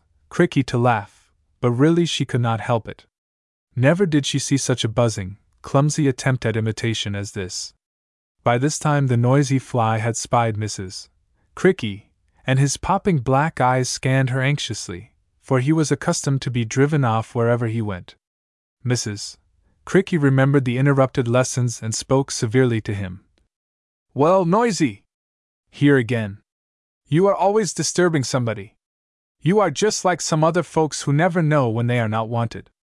Noisy people are always a nuisance. You are about, before respectable crickets have a chance to go to sleep. Buzz, buzz, buzz! so that there is no sleeping after that. Your noisy wings are worse than Toadai Todson's heavy feet, when he used to come hopping onto the piazza after the folks were asleep. And what is more, you're not much cleaner. By this time, Mrs. Cricky had worked herself into a state of righteous indignation, and concluded all she had to say with a sharp Be off. Off went Noisy in a great flurry and scurry. He fairly dropped from the roof of the piazza, where he had been hanging upside down, in his haste to let go and get away. When Mrs. Cricky went back into the schoolroom, she found that Chirp had upset his brown grasshopper, writing ink all over the floor, and was wiping it up with his little wing and smearing it onto Chee. Now, this ink was expensive, and could be bought only from the grasshopper who manufactured it himself. She looked at Chirp just one second and told him to bring the Timothy grass rod hanging in the corner. Chirp knew what that meant, but he took his punishment bravely. When Mrs. Cricky had finished, she dropped the rod on the floor with a sigh and gathered Chirp into her wings. Oh! Chirpy, Chirpy, why will you be such a naughty little cricket and make me punish you? Then Mother Cricky gave them a little talk about Noisy, and told them there were two things they must always remember to be clean and quiet when it was proper to be quiet. After this, she gave them some red clover honey and sent them out to play. The Dizzy Moth. Dizzy batted up against the window, striking his head and wings with a hard rattle. Mother Moth, like a good mother, had told Dizzy time and time again never to fly toward a light. Dizzy had already had some experience with odd lights hung up on poles among the oak trees. These lights had hoods over them, hard and white. Dizzy often wondered why the white hoods were not as soft as the oak buds, notwithstanding the fact that his mother as often explained both to him and his little sister Flutter that electric lights were not oak buds. Per Dizzy, there is no use in preaching. Up, up through the oak tree he flew, now tumbling against a branch, now untangling himself from a sticky new bud. Up, up Dizzy sped toward a square white glare of light. Little Flutter's yellow wings trembled with fear as she saw her brother start upward. She told him in a faint voice that window panes were very dangerous. Mother Moth had cautioned them both about window panes. Dizzy stumbled onto the sill with a sickening thud, scattering the diamond dust from his sun colored pearl wings into a fine glittering mist upon the green paint. Ugh! With a jar up flew the window, and Dizzy, thinking faintly about little Flutter, cuddled among the clover blossoms, was swept into the room and its blinding light. The soft, warm fragrance of the night air reminded him of the cozy little place on the grass at the foot of the hill, the little birch leaf home. Mother Moth, Flutter, and Father Buzz were all down there now, and listening perhaps to the cobweb symphony played by the Marsh Grass Vesper Quartet. And this, too, was the evening when the June bug was to sing the June bug wing solo, composed by himself. Dizzy had heard his father practicing the accompaniment, and the melody and words kept running through Dizzy's head somewhat like this. Underscore the June bug wing solo. Moderately fast underscore. Crack! Crack! My brittle wing! Is all I ever sing, though I've almost always said, when I've struck my little head, that I'm angry, with a buzz, buzz, buzz. Crack! Crack! My brittle wing! Be careful how you fling where the dusty little toad is still sitting on the road, waiting for you, with a gulp, gulp, gulp. How distinctly Dizzy could still hear Father Buzz linger over the last line with so much feeling, and with what terror he thought of all the dangers that might befall him. Round and round the room Dizzy flew, scattering silver hairs from his lacy wings, each moment his head growing heavier. For an instant there was a tiny flash of light, and the faint noise of a shriveling wing. Half of Dizzy's wing had been burned off, what would Flutter think now of the black and silver wing of her brother? Down went Dizzy, his good wing beating helplessly upon the window sill. Flutter and Mother Moth were in his mind.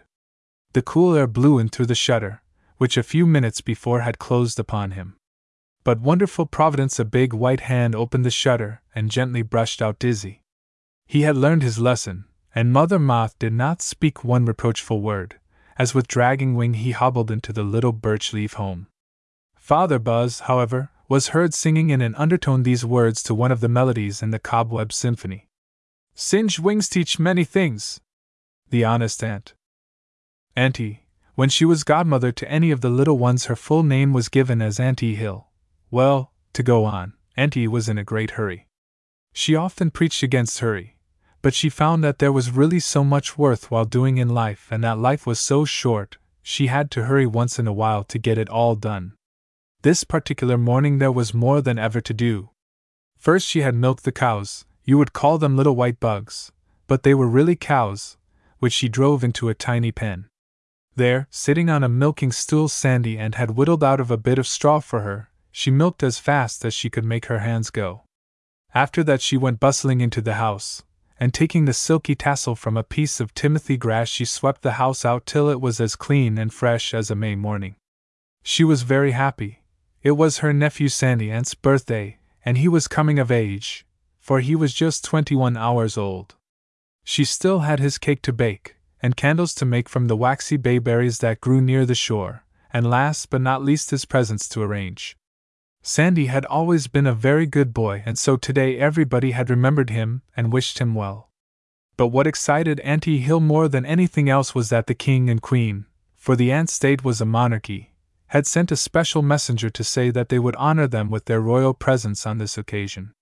Auntie Hill had been a hard working, honest ant all her life, and she felt that this honor was a reward for all that she had done to bring Sandy up as a good and honest citizen of the kingdom.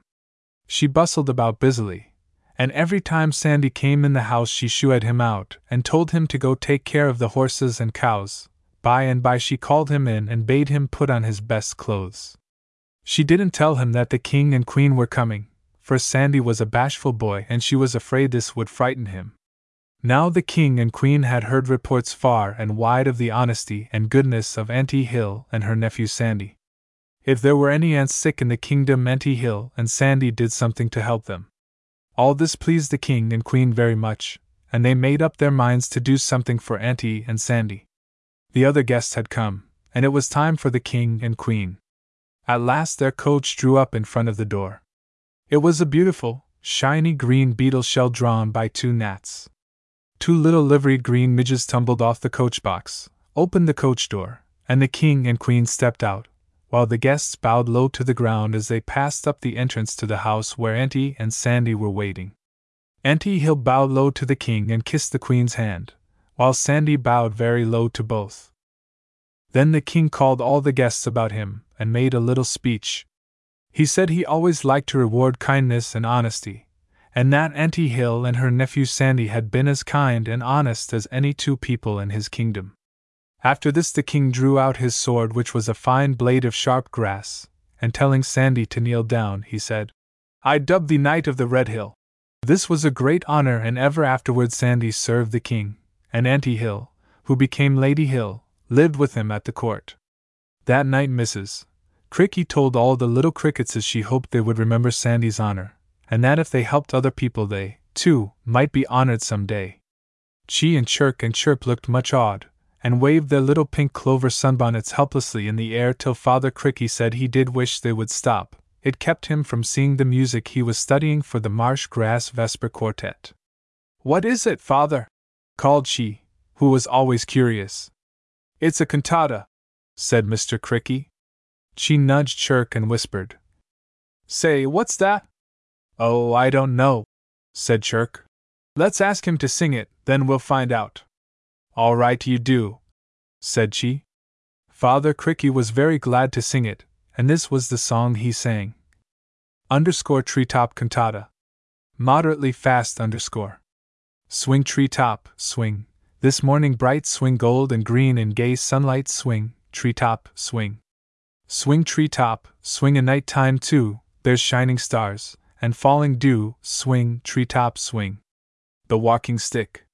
The walking stick was soberly walking down the path, looking spindly in every way long, thin legs, and a long, thin body that were for all the world like a stick. Probably you have seen the walking stick many times and thought him just a twig. If you hadn't been in such a hurry, you might have seen something interesting. Each time he picked up a leg, he seemed to wave it in the air before he put it down again. That was, I suppose, because he had to, each leg was so very long. The walking stick had been given the name of the parson by some naughty little crickets, for no other reason, I am sure, than that he was so exceedingly grave. Chee and Chirk and Chirp were the naughty crickets who gave him the name, and although Mrs. Cricky said it was unkind, yet other people took it up. Now Chee and Chirk were waiting for the parson, when they saw him come out of Grass Cottage, where he had been visiting Mrs. Cricky. SSH, said Chee. Don't make so much noise, he'll hear us. There! Chirk, take that blade of grass and stretch it across the path. He'll never see it. They say he's always thinking about things that folks don't think about at all. Say, said Chirk, tugging at the blade of grass. If I wind it around this buttercup stalk, will that do? Yes, replied Chee. Here he comes. Oh, I wish Chirp was here. Along came the parson, gravely swinging one leg after the other in the air and thinking with much pleasure of the kindliness of Mrs. Cricky, who was always a very cordial hostess. SSH, whispered Chirk. He's thinking of Miss K. T. Did. They say. But the sentence was never finished, for with a sprawl, the parson stumbled over the blade of grass and came down on the other side with a clatter. Tee yee! Tee yee! Tee yee! chirped both she and Chirk, so amused at the funny tangle of legs in which the walking stick was, that they forgot to run away. Now the parson's long legs made great strides, and before they knew what had happened, she was being soundly beaten. Whack! Whack! Whack! went the walking stick on his little shiny black back. Oh! Oh! Oh! cried she. I'll never do it again. No, said the parson, in a high, thin voice. I think you won't, you black imp. By this time, Mrs. Cricky had come out to see what all the noise was about. When she heard the explanation, she said in a sorrowful tone, She and Chirk, is this the way I've brought you up? When your father hears of this, he will be very angry. Come into the house with me at once. And into Grass Cottage they were marched. When they were inside Grass Cottage, Mrs. Cricky said in a sad way that the worst thing anybody could do in his own house was to be inhospitable to strangers, that they had been rude to Mr. Walking Stick upon their own grounds. Then Mrs. Cricky went on to say that she feared they would never grow up to be gentle crickets if this was the way they intended to behave. Both she and Chirk were too unhappy for words, and said they would never do it again, and that really they did not want to hurt anybody's feelings. Well, said Mrs. Cricky, I don't see how you could forget so soon after that song your father taught you. We will sing it together again, and perhaps you will remember next time. And this was the song they sang underscore the cricket rule. Rather slow underscore. Chirp, for chirp is all our song, cheerful chirps will help along. Do not say what will not cheer, try to soothe each tiny fear. Chirp, for chirp is all our song, cheerful chirps will help along. Ladybug and Mrs. Potato Bug. Well, said Mrs. Potato Bug, it's a pity such things have to go on. What those horrid black roadworms mean by eating up all the apple leaves is more than I can see. Ladybug listened to this outburst quietly, as if she had been accustomed to such words from her kinswoman. Finally, she said, Really, I can't see that they do any more harm than. Crack! Crack! Crack! spluttered Mrs. Potato Bug, forgetting entirely the dignity of a hyphenated name. Hum! Why, there won't be a single leaf on a single apple tree left to shade me and my family by time July comes. Hum, indeed! Yes, my dear, said Ladybug, who was always reasonable as well as gentle. I understand all you say, but you know yourself that we eat leaves. Huh! sniffed Mrs. Potato Bug. I can't see that it's the same thing at all. What good's a leaf to a potato, now, just tell me that. I only know this, replied Ladybug. Last year, Mrs. Cricket overheard Farmer Hayseed say that if he could get rid of the potato bug family, he'd live twenty years longer. He said we ate up the leaves and made the roots good for nothing. I presume he meant our family. For a quiet body, you can say the meanest things, exclaimed Mrs. Potato Bug. Just then, Mrs. Cricket, head down, went hurrying by and said as she passed, You'd better go home. Farmer Hayseed is pouring white stuff all over your houses. Most of your folks have left, but I saw little Poe and Tato still there. Dear me! Oh! Oh! They both cried. Those children will be choked to death! No two mothers could have hurried home faster. Ladybug tried to give a little comfort on the way. I think, said she, that Rosebud will help the children, for all she lives in such a beautiful new home. Rose is so fond of Poe and Tato, and then, too, Bush Manor is not so far away. Not one word did Mrs. Potato Bug say, but flying and jumping she hurried home. Her red speckled wings kept cracking louder and louder as she hurried along faster and faster. I wish you would not hurry so fast, said Ladybug gently. Really, I am quite out of breath. And see! There is Farmer Hayseed way up at the other end of the patch. He hasn't reached our home yet. Mrs. Potato Bug looked eagerly, and sure enough, there was Farmer Hayseed with a big box marked Paris Green in one hand, and in the other a sieve through which he was sifting fine white powder. Dear me! sighed Mrs. Potato Bug. This is such a relief. Here we are. At once she began scurrying around over every leaf of her home, but not a sign of little Po and Tato could she find. Gracious! said Ladybug. How very unfortunate! Where do you suppose they are? I don't suppose, but I guess I know, replied Mrs. Potato Bug, as off she scurried toward the rose bush in the old fashioned garden near by. And as they hurried toward the bush, they could see Rosebud with her wings around little Po and Tato. She was singing a lullaby, trying to keep them quiet or put them to sleep, and this was the lullaby she sang. Underscore Lullaby Lake. Quietly underscore. Lullaby Lake is a place I know where the treetops sing, and the breezes blow, where the treetops sing and the breezes blow. The moon shines dim with a silver light, and the ripples dance, and the stars are bright, and the ripples dance, and the stars are bright. The glowworm burns on the misted green and scatters his lights for the Fairy Queen, and scatters his lights for the Fairy Queen. Mrs. Potato Bug listened carefully to the song. At last she exclaimed, That Rosebud always did sing strange songs. I hope my children will not remember any such unpractical nonsense. The potato family never was given to notions. What in the world can she mean by the Fairy Queen? I dare say some romantic tale. The tuneful hummingbird. The clover blossoms grew heavier every day with honey, and their great red heads bobbed about clumsily in the little breezes that visited the grass by the lake shore. Squirm, Glummy's caterpillar brother, had been heard to say that it was so sweet about those clover blossoms that he could scarcely crawl by them, it made him faint. But every morning, just as the sun got up, Hummy came whirring along, singing so busily and sweetly that even Toadai Todson stuck his head out of his mud hole to listen, and the frisky frog on the water's edge stopped croaking. Hummy came for a very simple reason, and that was to get his breakfast. His luncheon and dinner he always took from the honeysuckle vines and the rose bushes that grew on the side of the giant's house. He preferred his breakfast, however, from the clover, for he said that the dew on them was fresher than on the blossoms up by the big house. It made Hummy's beak feel cool and fresh, for all the world like a morning bath in the clear, fresh dew. All the time Hummy sang away and made everybody within hearing distance happy because of his tunefulness. And he waved his wings about so prettily that it made you feel good to see them, they were such little rainbows of color. Every morning when Hummy came round just as the sun got up, Mrs. Cricky called all her children to the door and told them that it was as good as going to school for them to watch the manners of such a perfect gentleman as Master Hummy.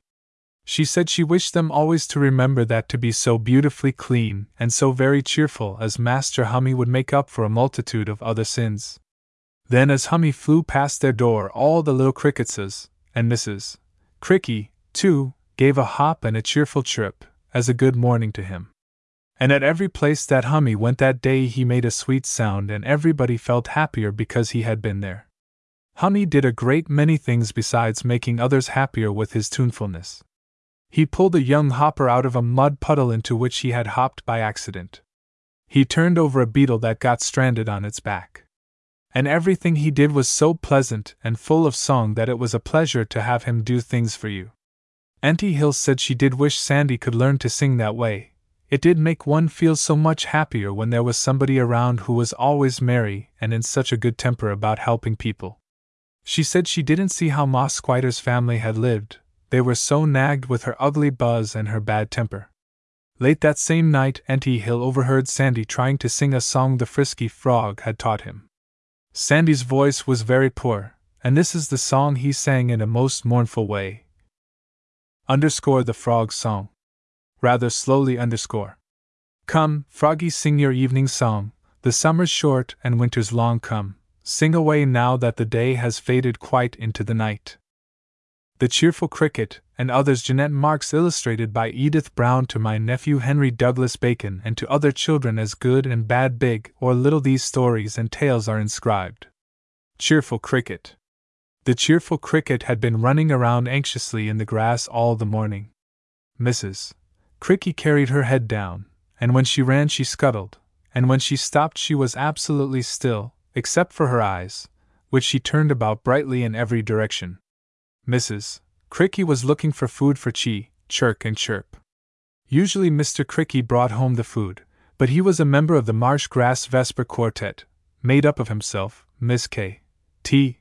Did, Mr. Frisky Frog, and Mr. Tree Toad Todson, first cousin to Toadai Todson, and they had all been out very late the night before, so Mrs. Cricky didn't wish to disturb him. At last Mrs. Cricky found what she wanted, and home she came. Chirp and Chee and Chirk were fed, and then it was time to begin school. Mrs. Cricky always taught her own children. She had rented three little toadstools, not any bigger than tacks, from Toadai Todson, and these the children used for desks. She often said that she thought round top desks better than flat, for then the children were not so likely to lean their elbows on them. School began promptly as the sun rose.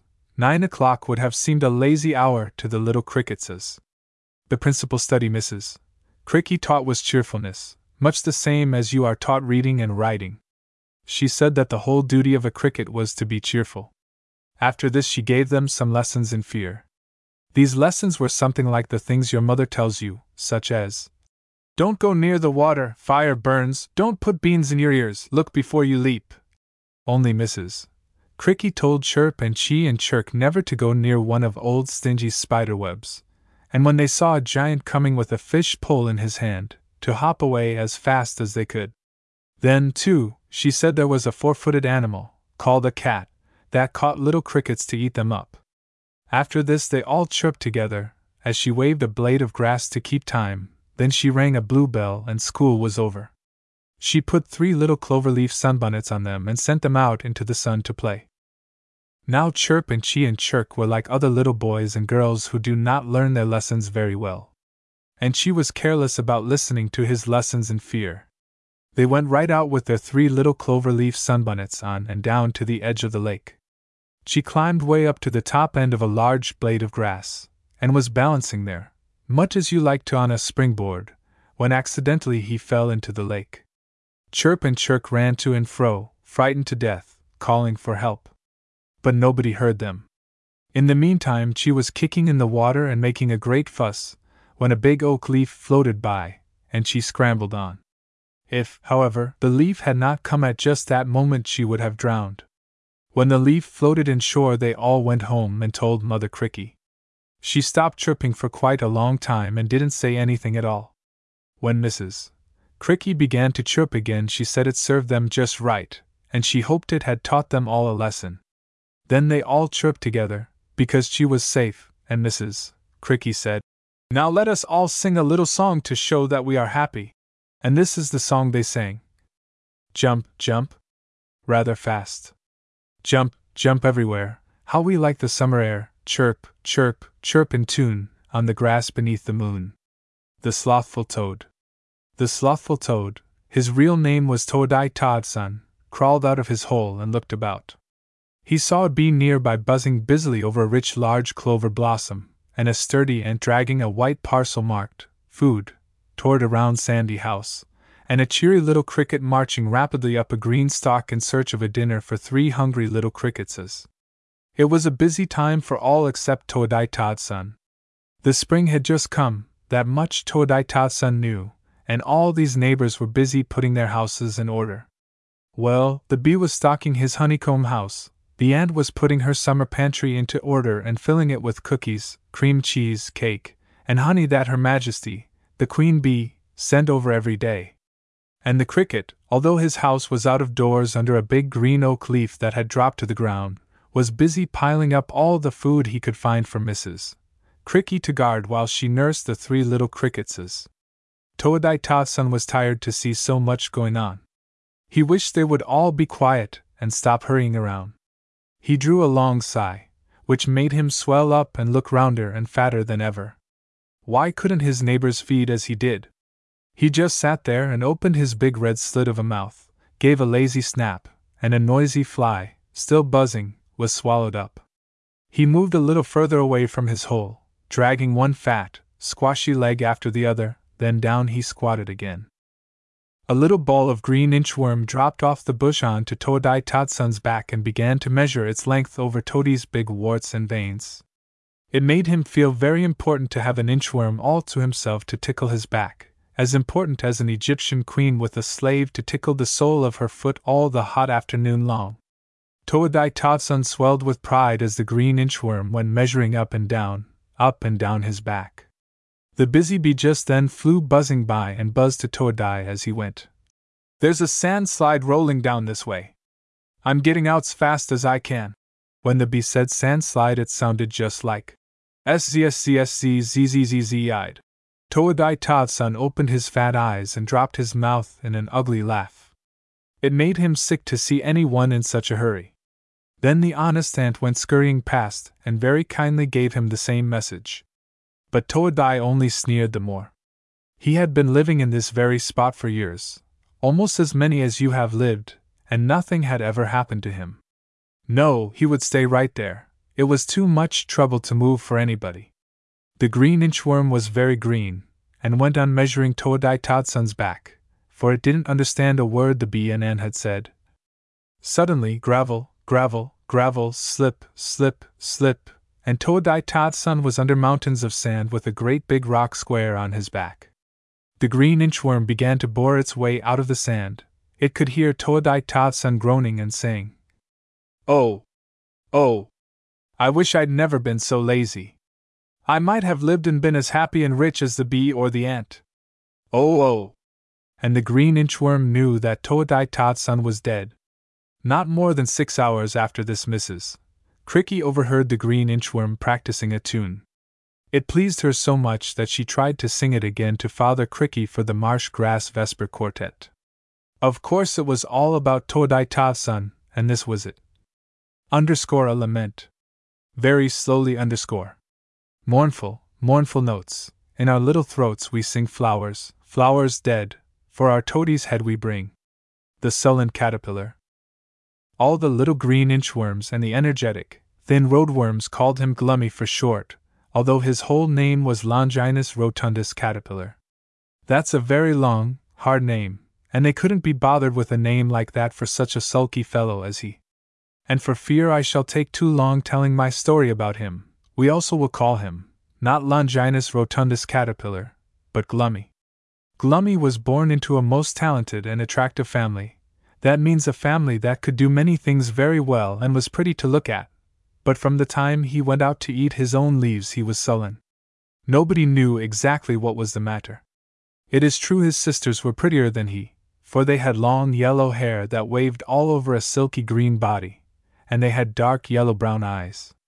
But a boy should not mind having his sisters prettier than he. And he had an older brother they all called Squirm. He was very much liked, he was browner and larger than Glummy, and he was always doing nice things for his brother, and Glummy shouldn't have been jealous. But, however, all that might be, this day Glummy was sulking away in the grass, and making himself generally disliked. Two katydids had said a pleasant, Good morning, to him, and almost jumped out of their green coats when he snapped out. It ain't, Mrs. Cricky in passing by chirped pleasantly, and Glummy glowered so out of his great, fierce red brown eyes at her that she hurried on, in terror of her life. There was only one thing snappier than he on the grass by the lake shore that morning, and that was the snapping turtle. Presently a locust came along, and turned on his buzzing hum right in Glummy's ear. Then Glummy was furious, raised his head and struck at the locust. Now the locust was a tease, and this pleased him immensely. So he cracked his wings right in the very face of Glummy and began to sing underscore the firefly song. Not too fast underscore.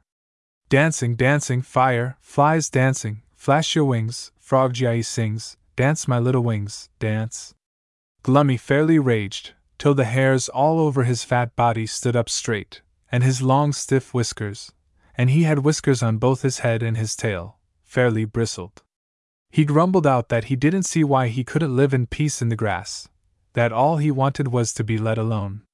Then he said he knew how he could get away from the society of worms and crickets and katydids he hated, and all the deafening noises they made to drive him crazy. Thereupon, with a sulky twist of his head, he crawled toward the road. He had just crawled into the first wheelrow when a big, jouncing, yellow Kentucky cart came by and made an end of Longinus rotundus caterpillar. Mrs. Cricky said the moral of his end was very plain to her. She told all the little cricketses that you couldn't expect to speak sullenly to people and have them like you, and that you couldn't expect to live away from the society of other people without having something killed in you. Mrs. Cricky called it love, and then, perhaps a little inconsistently, ask your mother what that means, she added. She for one was glad Glummy was dead. Green inchworm. Greeny, Toadai Todson's green inchworm, was measuring his way carefully around a birch tree.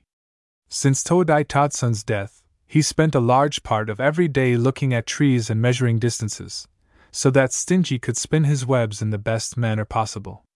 All the rainbow qualities of web were spun on white birch trees, Greeny was humming over mournfully to himself the song which Mr. Tree Toad Todson had composed in memory of his cousin Toadai Todson, a lament. Greeny sang the words over and over again and seemed, as his voice grew more and more mournful, to be happier and still happier. That is often the way with melancholy people. Greeny felt he had good reason to be unhappy. Not so long ago, his first cousin, Longinus rotundus caterpillar, or by his more familiar name Glummy, had been killed. Then his master, Toadai Todson, with whom he at least had a lazy time, was killed in a sand slide. And now he spent all his days at work for Stingy, who was a very exacting master. If he so much as stopped to nibble a little from a tender green birch leaf, Stingy would fly at him and bid him go to work at once. But one day Greeny discovered something about him which he intended to use to good advantage. Stingy was in love. Every day at certain hours, Stingy went quietly off, and one day Greeny followed him. There, down in the meadow under a big apple tree, he found Stingy together with five other spiders. They were arranged in a row before Silken Web, more often called Silky, whom they were courting, and Silky was waiting, ready to accept the spider who did best. Out danced the first spider. The shining hairs all over his body glistened in the sun, now he seemed silver, now jet black, now crimson as he whirled, jumping lightly into the air. Silky looked for a second and then turned her head away. It was plain she would have none of him. Off dejectedly crawled the first spider. Greeny watched, fascinated by this bright colored little spectacle under the blossoming apple tree. Then his eyes grew dark and angry. He had to work when he was hungry. He had not had a single holiday for over a month, he had been spoken to crossly, his family tree had been scoffed at, he, well, he had had enough of this. The last fine cobweb Stingy spun it was Greeny's business to fold, and put away carefully in the center of a buttercup. He would get it and be back before it was time for Stingy to dance. He measured his way quickly over to the buttercup, his little back fairly popped into the air every other half second as he went furiously humping himself along. He found the cobweb covered with the gold dust of the buttercup, and taking it up hastily, he hurried back. He knew just the spot where Stingy would dance before Silky, beside a tall piece of timothy grass. The fifth spider was finishing his dance as Greeny reached the bottom of the timothy grass stalk. Out came Stingy with a fierce and self confident air which plainly said, All the other five have failed, now I am about to succeed. He looked at Silky, then began to dance. First he whirled round madly, and so swift and light was he that he seemed to have wings. His broad back and thin, tufted legs shone with dusky, golden colors. After whirling around, he hopped several times lightly into the air. In the meantime, Greeny climbed the stalk and was waiting. Stingy was just about to do a sideways hop, when over him fell inches and inches of his own gold dusted cobweb. Down he tumbled, his legs all tangled up in the web. Fiercely he fought to get out, while off scuttled the other spiders, leaving him to his fate. For a minute, the little green hairs on Greeny's back stuck up straight with merriment. Then complacently he measured his way home to his own family tree. Mrs. Cricky, as she passed him, heard him muttering, It's a long worm that has no turning, a very long worm that has no turning. Well, said Mrs. Cricky, that may be true, but it is none of a cricket's business. It is just as well not to take part in other people's quarrels. Your father says the cricket rule is the best precept for living he has ever known, and your father, children, is a very wise cricket. I dare say Greeny has had a hard time, but then, lazy worms often do. Now let us sing a little song about these flowers we've been hopping about in, it's pleasanter. Chirp, don't sing too loud, chirk, not too fast, and chee, don't mumble your words. Underscore golden flowers. Fast underscore. Everywhere you go, you see them dancing, flowers dancing in the sunlight. Nodding heads are shining like the dewdrops, sparkling dewdrops, shining gaily. The mean spider. Old Stingy sat in the midst of his spider web, as some old giant used to sit in his fortress waiting to pounce upon innocent people to kill them and eat them. Stingy's shoulders were all humped up, and his eight claws looked very ugly. He had already tangled up one noisy fly, and now he sat waiting for another. Everybody hated him, even Toadai Todson went out of his way to give a lazy snap at Stingy. All day long, Stingy spun webs, caught noisy flies, and even other spiders, and yet nobody ever knew what he did with his webs or with the flies he caught. Stingy had never been heard to say one word, and when he wanted exercise, he hung by his leg to a thin cobweb and dangled up and down. But if he saw anything coming, he gave a jump, and back he went again into his web. There he would sit with his shoulders humped, and his big, mean black eyes fairly popping out of his head. For once in his life, Stingy was feeling a little sleepy the evening that something happened to him. All day long, the wind had been blowing very hard, and Stingy had to rebuild a great many cobwebs that were blown down. Suddenly he started up. Something was struggling in his web. What do you suppose it was? Nothing less than a beautiful little yellow winged moth that was caught, and was beating his wings and fluttering to get out. Stingy rose slowly and moved his humpy shoulders toward the moth. Quietly he stole on, and in a minute more the moth would be choked to death. On, on went Stingy, the tiny yellow moth fluttering more and more feebly. But just at the moment Stingy was almost on the moth, a beak ripped open the web and Stingy went tumbling to the ground while the yellow moth fluttered away toward the waxy white flowers of the nearest syringa bush. The moth had time to see Hummy go whirring off, and that night she told the fireflies and glowworms and other moths all about it. And each one had some other good deed of Hummy's to relate. But perhaps you would like to know what became of Stingy. When the web was broken and he tumbled to the ground, he fell into the open mouth of the frisky frog, who gave a comfortable croak as he swallowed him. Nobody was sorry that Stingy was swallowed. Mrs. Cricky said it served him right, but then, per Mrs. Cricky's good wishes were often lost in anxiety, lest harm should come to one of her own little cricketses, for Stingy, fifteen days before, had been known to smother and eat a little cricket not more than a minute old. Mrs. Cricky herself would probably have been the last person to hurt Stingy, only she could not help feeling relieved. She said it wasn't in cricket nature to feel otherwise. Father Cricky was usually too busy singing songs for the Marsh Grass Vesper Quartet to make remarks. But this time he agreed with Mrs. Cricky and said they would all better have their evening song and go to sleep. And this was the song they sang. Underscore lullaby. Not too fast underscore.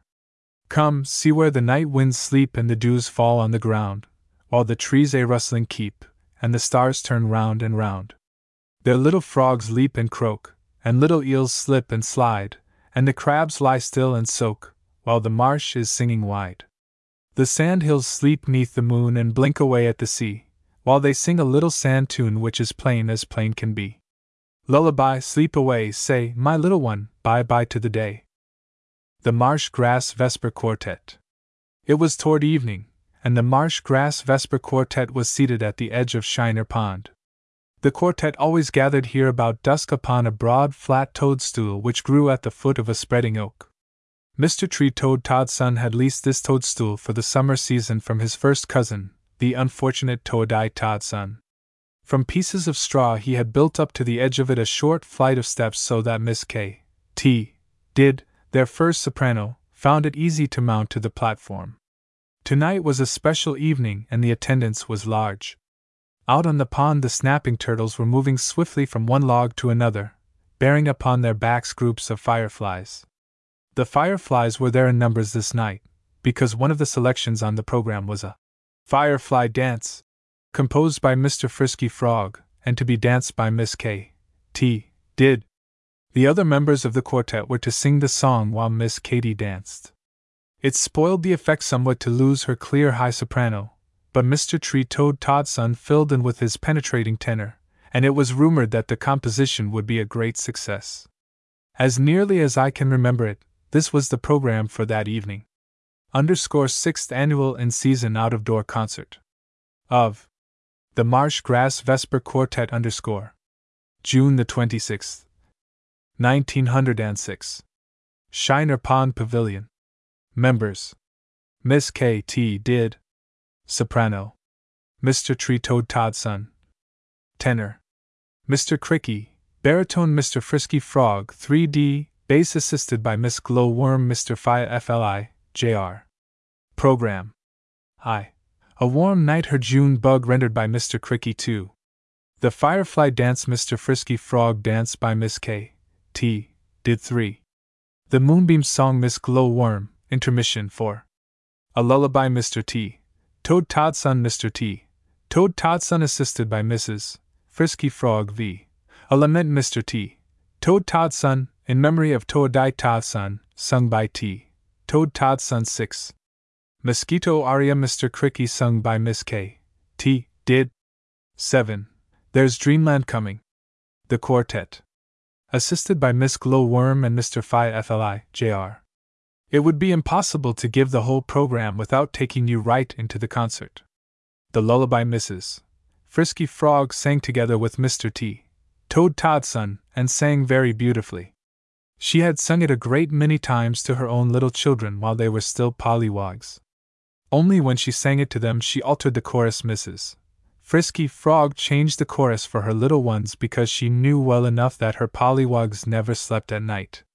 At least I never saw any asleep at night of all those who swarm in black clumps there on the edge of Shiner's Pond in the moonlight. But I have not told you yet how Mrs. Frisky Frog sang the chorus. Wiggle wog wogglewig sing my pollywog a tune to every jig. Once while they were practicing the lullaby at rehearsal, Mrs. Frisky Frog forgot, and through force of habit sang the chorus she had made up for her own little pollywoggles. But dear me! Mr. T. Toad Todson flew into a towering rage and croaked at her till he was fairly hoarse. Nonsense! Nonsense! Nonsense! He jerked out, and when finally he could control himself, he spluttered aloud that he had never in his life written such nonsense. You remember it was he who composed the song. Poor Mrs. Frisky Frog's eyes rolled back a little further than usual, and her throat jumped up and down with fear. It did not do to speak crossly to Mrs. Frisky, she was so tender hearted and was never known to speak a cross word to her own little ones, or for that matter to anyone. Mrs. Cricky, one day while she was talking with Mrs. Potato Bug, said that she knew of only one model mother in the community, and that was the admirable mother of those ugly little pollywugs. Here Mrs. Cricky heaved a proud sigh as she thought of her own little darlings, Chee and Chirk and Chirp, decked out in their pretty little clover sunbonnets. But to go back to Mrs. Frisky Frog. Mr. Frisky Frog, who was a member of the quartet, became so angry with Mr. T. Toad Todson for the angry croaking at his wife that his eyes fairly glowered at him. Mrs. Cricky always called that kind of anger in Mr. Cricky righteous indignation. Peace was soon restored, however, as Mr. Tree Toad Todson, very much of a gentleman at heart, was most anxious to ask pardon for this display of temper. But we have spent too much time in discussing the lullaby and the trouble it brought Mrs. Frisky. The concert began. A warm night was vigorously applauded, and the firefly dance was the success of the evening. Miss K. T. Did had bought at a most extravagant price from Stingy one fourth of an inch of his best rainbow hue cobweb. This made for her a beautiful scarf, which she waved over the light of the glowworms that had been arranged in a wide circle on the broad, flat toadstool. Around, in and out, now over, now under her scarf, three fireflies sped with burning wings. And Miss Katy never danced better, flashing her cobweb scarf in and out the glowworm's circle as with lightsome foot and wing she danced round and round. Mrs. Cricky said she did wish the little ones had been allowed to come. Usually it did not seem right for children to stay up late at night. But this night she did believe it would have added to their education to see such skill, especially as she was a little inclined to toe in and be clumsy. You remember, she stumbled and fell into the lake. All of the evening was successful, and the applause at the close of the concert as they responded to an encore with the Mosquito aria was wonderful. There were no clapping hands, but rather the beating of wings, the enthusiastic croaking from various kinds of little red throats, and the flash flash of lights from the fireflies and glowworms. Mr. Cricky, in writing it up for the June Bug Journal, pronounced it the success of the season. We will close with a few stanzas of There's Dreamland Coming. Probably you have heard it, for it has a way of singing itself the moment you are off to sleep. Try sleeping and see if it is not heard. There's Dreamland Coming. Adaptation from Eugene Cowles, Forgotten. Moderately slowly. There's Dreamland coming, dearie, and dreaming, coming, too, sweet dreamland for the weary, to cradle such as you. Then close your eyes, my darling, and say your little prayer. Dreamland is waiting for you, and God will take you there. There's dreamland coming, dearie, and dreaming, coming, too, sweet dreamland for the weary, to cradle such as you. The noisy fly. Mrs. Cricky came out of her house with an angry flounce. What in the world was all this noise about? Zzz. Zzz. Then a thump and a bump and the strangest little noises, more like a falsetto squeak than anything else. This had been going on for the last minute, which is a whole hour for a cricket, and going on while she was trying to teach Chee and Chirk and Chirp their lessons in running and humming. These two things, unlike other people, they always did at the same time. Mrs. Cricky came out with an angry little flounce, as I said, onto the piazza of Grass Cottage. She had been fearfully disturbed, but the instant she saw the noisy fly she broke into chirping merriment. The noisy fly had evidently been to last evening's concert and was trying to imitate Miss K. T. did in the firefly dance. He was whisking around at a great rate, his long legs looking very spindly under his fat black body. But what amused Mrs. Cricky most was the way, in trying to do the wing step, his legs got tangled up for all the world as if they were on sticky fly paper. Of course, he fell over, and that accounted for the bumping and the buzzing. But each time he got up and went at it again as if nothing had happened, singing in his high falsetto voice the tune Miss Glowworm had sung, which was a little moonbeam song. To find out what a moonbeam song is, you must look long at the sky.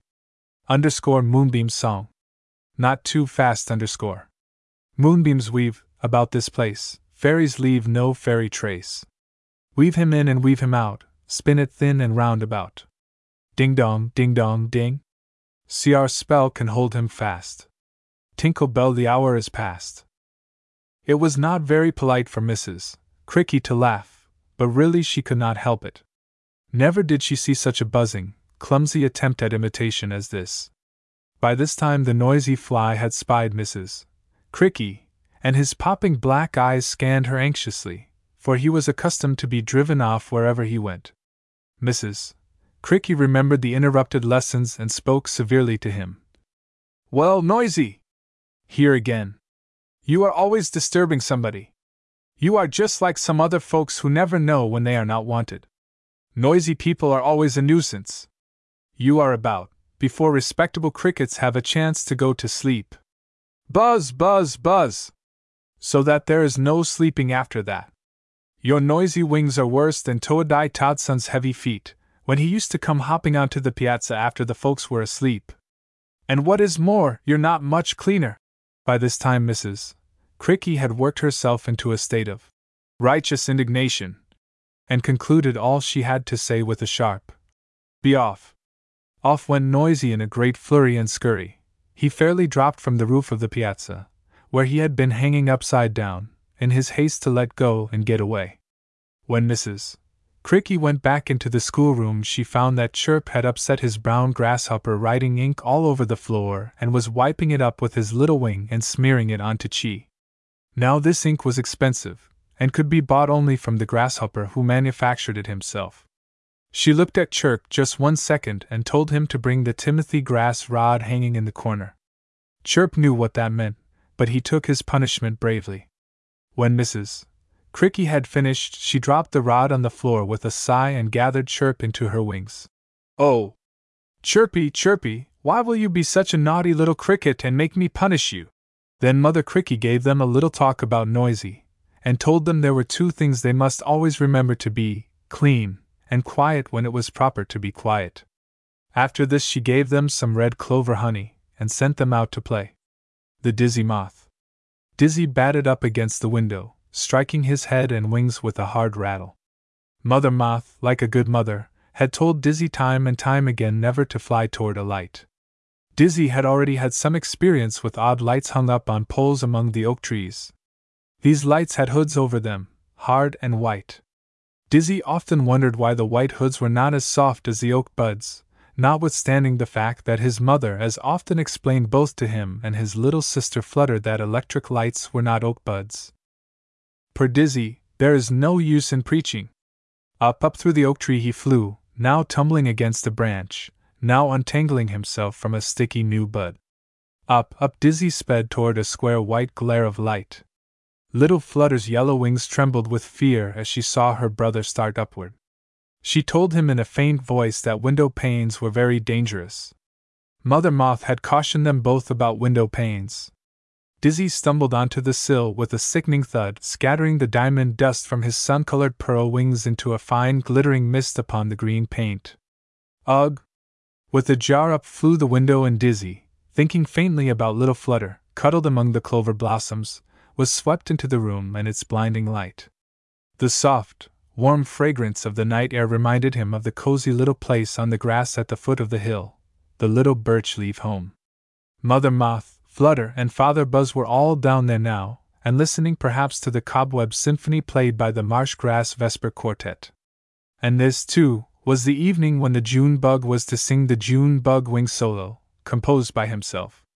Dizzy had heard his father practicing the accompaniment, and the melody and words kept running through Dizzy's head somewhat like this underscore the June bug wing solo. Moderately fast underscore. Crack! Crack! My brittle wing is all I ever sing, though I've almost always said, when I've struck my little head, that I'm angry, with a buzz, buzz, buzz. Crack! Crack! My brittle wing. Be careful how you fling where the dusty little toad is still sitting on the road, waiting for you, with a gulp, gulp, gulp. How distinctly Dizzy could still hear Father Buzz linger over the last line with so much feeling, and with what terror he thought of all the dangers that might befall him. Round and round the room Dizzy flew, scattering silver hairs from his lacy wings, each moment his head growing heavier. For an instant there was a tiny flash of light, and the faint noise of a shriveling wing. Half of Dizzy's wing had been burned off. What would Flutter think now of the blackened silver wing of her brother? Down went Dizzy, his good wing beating helplessly upon the window sill. Flutter and Mother Moth were in his mind. The cool air blew in through the shutter, which a few minutes before had closed upon him. But wonderful providence, a big white hand opened the shutter and gently brushed out Dizzy. He had learned his lesson, and Mother Moth did not speak one reproachful word, as with dragging wing he hobbled into the little birch leaf home. Father Buzz, however, was heard singing in an undertone these words to one of the melodies in the Cobweb Symphony Singed wings teach many things. The honest aunt. Auntie, when she was godmother to any of the little ones, her full name was given as Auntie Hill. Well, to go on, Auntie was in a great hurry. She often preached against hurry, but she found that there was really so much worth while doing in life and that life was so short, she had to hurry once in a while to get it all done. This particular morning there was more than ever to do. First, she had milked the cows, you would call them little white bugs, but they were really cows, which she drove into a tiny pen. There, sitting on a milking stool, Sandy Ant had whittled out of a bit of straw for her, she milked as fast as she could make her hands go. After that, she went bustling into the house, and taking the silky tassel from a piece of timothy grass, she swept the house out till it was as clean and fresh as a May morning. She was very happy. It was her nephew Sandy Ant's birthday, and he was coming of age, for he was just twenty one hours old. She still had his cake to bake, and candles to make from the waxy bayberries that grew near the shore, and last but not least his presents to arrange. Sandy had always been a very good boy, and so today everybody had remembered him and wished him well. But what excited Auntie Hill more than anything else was that the king and queen, for the Ant State was a monarchy, had sent a special messenger to say that they would honor them with their royal presence on this occasion. Auntie Hill had been a hard working, honest Ant all her life, and she felt that this honor was a reward for all that she had done to bring Sandy up as a good and honest citizen of the kingdom. She bustled about busily, and every time Sandy came in the house she shooed him out and told him to go take care of the horses and cows. By and by she called him in and bade him put on his best clothes. She didn't tell him that the king and queen were coming, for Sandy was a bashful boy and she was afraid this would frighten him. Now the king and queen had heard reports far and wide of the honesty and goodness of Auntie Hill and her nephew Sandy. If there were any ants sick in the kingdom, Auntie Hill and Sandy did something to help them. All this pleased the king and queen very much, and they made up their minds to do something for Auntie and Sandy. The other guests had come, and it was time for the king and queen. At last their coach drew up in front of the door. It was a beautiful, shiny green beetle shell drawn by two gnats. Two little liveried green midges tumbled off the coach box, opened the coach door, and the king and queen stepped out, while the guests bowed low to the ground as they passed up the entrance to the house where Auntie and Sandy were waiting. Auntie Hill bowed low to the king and kissed the queen's hand, while Sandy bowed very low to both. Then the king called all the guests about him and made a little speech. He said he always liked to reward kindness and honesty, and that Auntie Hill and her nephew Sandy had been as kind and honest as any two people in his kingdom. After this, the king drew out his sword, which was a fine blade of sharp grass, and telling Sandy to kneel down, he said, I dub thee Knight of the Red Hill. This was a great honor, and ever afterward Sandy served the king, and Auntie Hill, who became Lady Hill, lived with him at the court. That night, Mrs. Cricky told all the little crickets as she hoped they would remember Sandy's honor, and that if they helped other people, they, too, might be honored some day. Chee and Chirk and Chirp looked much awed, and waved their little pink clover sunbonnets helplessly in the air till Father Cricky said he did wish they would stop. It kept him from seeing the music he was studying for the Marsh Grass Vesper Quartet. What is it, Father? called Chee, who was always curious. It's a cantata, said Mr. Cricky. Chee nudged Chirk and whispered, Say, what's that? Oh, I don't know, said Chirk. Let's ask him to sing it, then we'll find out. All right, you do, said Chee. Father Cricky was very glad to sing it, and this was the song he sang. Underscore treetop cantata. Moderately fast underscore. Swing treetop, swing. This morning bright swing gold and green in gay sunlight swing, treetop, swing. Swing treetop, swing a night time too, there's shining stars, and falling dew, swing, treetop, swing. The walking stick. The walking stick was soberly walking down the path, looking spindly in every way long, thin legs and a long, thin body that were for all the world like a stick. Probably you have seen the walking stick many times and thought him just a twig. If you hadn't been in such a hurry, you might have seen something interesting. Each time he picked up a leg, he seemed to wave it in the air before he put it down again. That was, I suppose, because he had to, each leg was so very long. The walking stick had been given the name of the parson by some naughty little crickets, for no other reason, I am sure, than that he was so exceedingly grave. Chee and Chirk and Chirp were the naughty crickets who gave him the name, and although Mrs. Cricky said it was unkind, yet other people took it up. Now Chee and Chirk were waiting for the parson, when they saw him come out of Grass Cottage, where he had been visiting Mrs. Cricky. SSH, said Chee, don't make so much noise, he'll hear us. There! Chirk, take that blade of grass and stretch it across the path. He'll never see it. They say he's always thinking about things that folks don't think about at all. Say, said Chirk, tugging at the blade of grass. If I wind it around this buttercup stalk, will that do? Yes, replied Chee. Here he comes. Oh, I wish Chirp was here. Along came the parson, gravely swinging one leg after the other in the air and thinking with much pleasure of the kindliness of Mrs. Cricky, who was always a very cordial hostess. SSH, whispered Chirk. He's thinking of Miss K. T. Did. They say. But the sentence was never finished, for with a sprawl, the parson stumbled over the blade of grass and came down on the other side with a clatter. Tee yee! Tee yee! Tee yee! Chirped both Chee and Chirk, so amused at the funny tangle of legs in which the walking stick was, that they forgot to run away. Now the parson's long legs made great strides, and before they knew what had happened, Chee was being soundly beaten. Whack! Whack! Whack! went the walking stick on his little shiny black back. Oh! Oh! Oh! cried Chee. I'll never do it again. No, said the parson, in a high, thin voice. I think you won't, you black imp. By this time, Mrs. Cricky had come out to see what all the noise was about. When she heard the explanation, she said in a sorrowful tone, Chee and Chirk, is this the way I've brought you up? When your father hears of this, he will be very angry. Come into the house with me at once. And into Grass Cottage they were marched. When they were inside Grass Cottage, Mrs.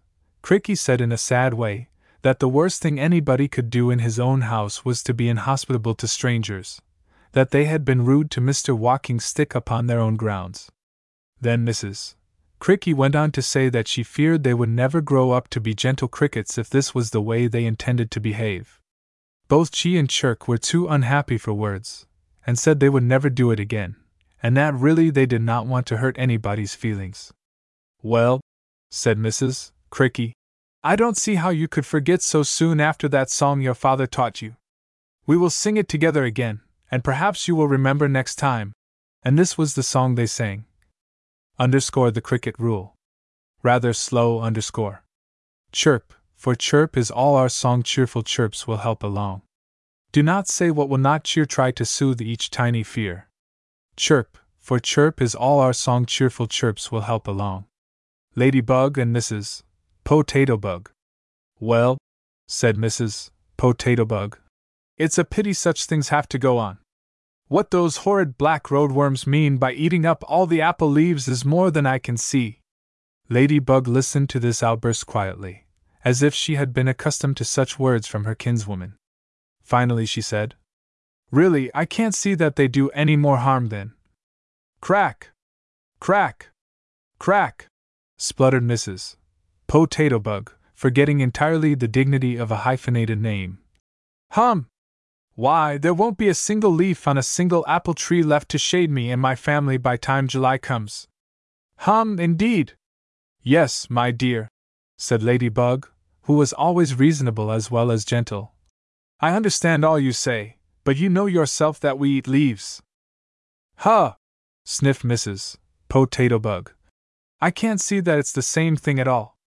What good's a leaf to a potato, now, just tell me that. I only know this, replied Ladybug. Last year, Mrs. Cricket overheard Farmer Hayseed say that if he could get rid of the potato bug family, he'd live twenty years longer. He said we ate up the leaves and made the roots good for nothing. I presume he meant our family. For a quiet body, you can say the meanest things, exclaimed Mrs. Potato Bug. Just then Mrs. Cricket, head down, went hurrying by and said as she passed, You'd better go home. Farmer Hayseed is pouring white stuff all over your houses. Most of your folks have left, but I saw little Poe and Tato still there. Dear me! Oh! Oh! They both cried. Those children will be choked to death! No two mothers could have hurried home faster. Ladybug tried to give a little comfort on the way. I think, said she. That Rose Bug will help the children, for all she lives in such a beautiful new home. Rose is so fond of Poe and Tato, and then, too, Bush Manor is not so far away. Not one word did Mrs. Potato Bug say, but flying and jumping she hurried home. Her red speckled wings kept cracking louder and louder as she hurried along faster and faster. I wish you would not hurry so fast, said Ladybug gently. Really, I am quite out of breath. And see! There is Farmer Hayseed way up at the other end of the patch. He hasn't reached our home yet. Mrs. Potato Bug looked eagerly, and sure enough, there was Farmer Hayseed with a big box marked Paris Green in one hand, and in the other a sieve through which he was sifting fine white powder. Dear me! sighed Mrs. Potato Bug. This is such a relief. Here we are. At once she began scurrying around over every leaf of her home, but not a sign of little Po and Tato could she find. Gracious! said Ladybug. How very unfortunate! Where do you suppose they are? I don't suppose, but I guess I know, replied Mrs. Potato Bug, as off she scurried toward the rose bush in the old fashioned garden near by. And as they hurried toward the bush, they could see Rosebug with her wings around little Po and Tato. She was singing a lullaby, trying to keep them quiet or put them to sleep, and this was the lullaby she sang. Underscore Lullaby Lake. Quietly underscore. Lullaby Lake is a place I know where the treetops sing, and the breezes blow, where the treetops sing and the breezes blow. The moon shines dim with a silver light, and the ripples dance, and the stars are bright, and the ripples dance, and the stars are bright. The glowworm burns on the misted green, and scatters his lights for the Fairy Queen, and scatters his lights for the Fairy Queen. Mrs. Potato Bug listened carefully to the song. At last she exclaimed, That rose bug always did sing strange songs. I hope my children will not remember any such unpractical nonsense. The potato family never was given to notions. What in the world can she mean by the Fairy Queen? I dare say some romantic tale. The tuneful hummingbird. The clover blossoms grew heavier every day with honey, and their great red heads bobbed about clumsily in the little breezes that visited the grass by the lake shore. Squirm, Glummy's caterpillar brother, had been heard to say that it was so sweet about those clover blossoms that he could scarcely crawl by them, it made him faint. But every morning, just as the sun got up, Hummy came whirring along, singing so busily and sweetly that even Toadai Sun stuck his head out of his mud hole to listen, and the frisky frog on the water's edge stopped croaking. Hummy came for a very simple reason, and that was to get his breakfast. His luncheon and dinner he always took from the honeysuckle vines and the rose bushes that grew on the side of the giant's house. He preferred his breakfast, however, from the clover, for he said that the dew on them was fresher than on the blossoms up by the big house. It made Hummy's beak feel cool and fresh, for all the world like a morning bath in the clear, fresh dew. All the time Hummy sang away and made everybody within hearing distance happy because of his tunefulness and he waved his wings about so prettily that it made you feel good to see them. They were such little rainbows of color. Every morning when Hummy came round just as the sun got up, Mrs. Cricky called all her children to the door and told them that it was as good as going to school for them to watch the manners of such a perfect gentleman as Master Hummy. She said she wished them always to remember that to be so beautifully clean and so very cheerful as Master Hummy would make up for a multitude of other sins. Then, as Hummy flew past their door, all the little cricketses, and Mrs. Cricky, too, gave a hop and a cheerful chirp, as a good morning to him. And at every place that Hummy went that day, he made a sweet sound, and everybody felt happier because he had been there. Hummy did a great many things besides making others happier with his tunefulness. He pulled a young hopper out of a mud puddle into which he had hopped by accident. He turned over a beetle that got stranded on its back and everything he did was so pleasant and full of song that it was a pleasure to have him do things for you. Auntie Hill said she did wish Sandy could learn to sing that way. It did make one feel so much happier when there was somebody around who was always merry and in such a good temper about helping people. She said she didn't see how Ma Squider's family had lived, they were so nagged with her ugly buzz and her bad temper.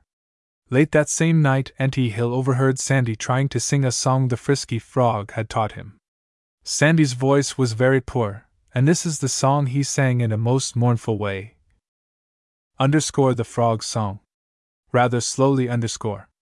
Come, froggy, sing your evening song, the summer's short and winter's long come, sing away now that the day has faded quite into the night.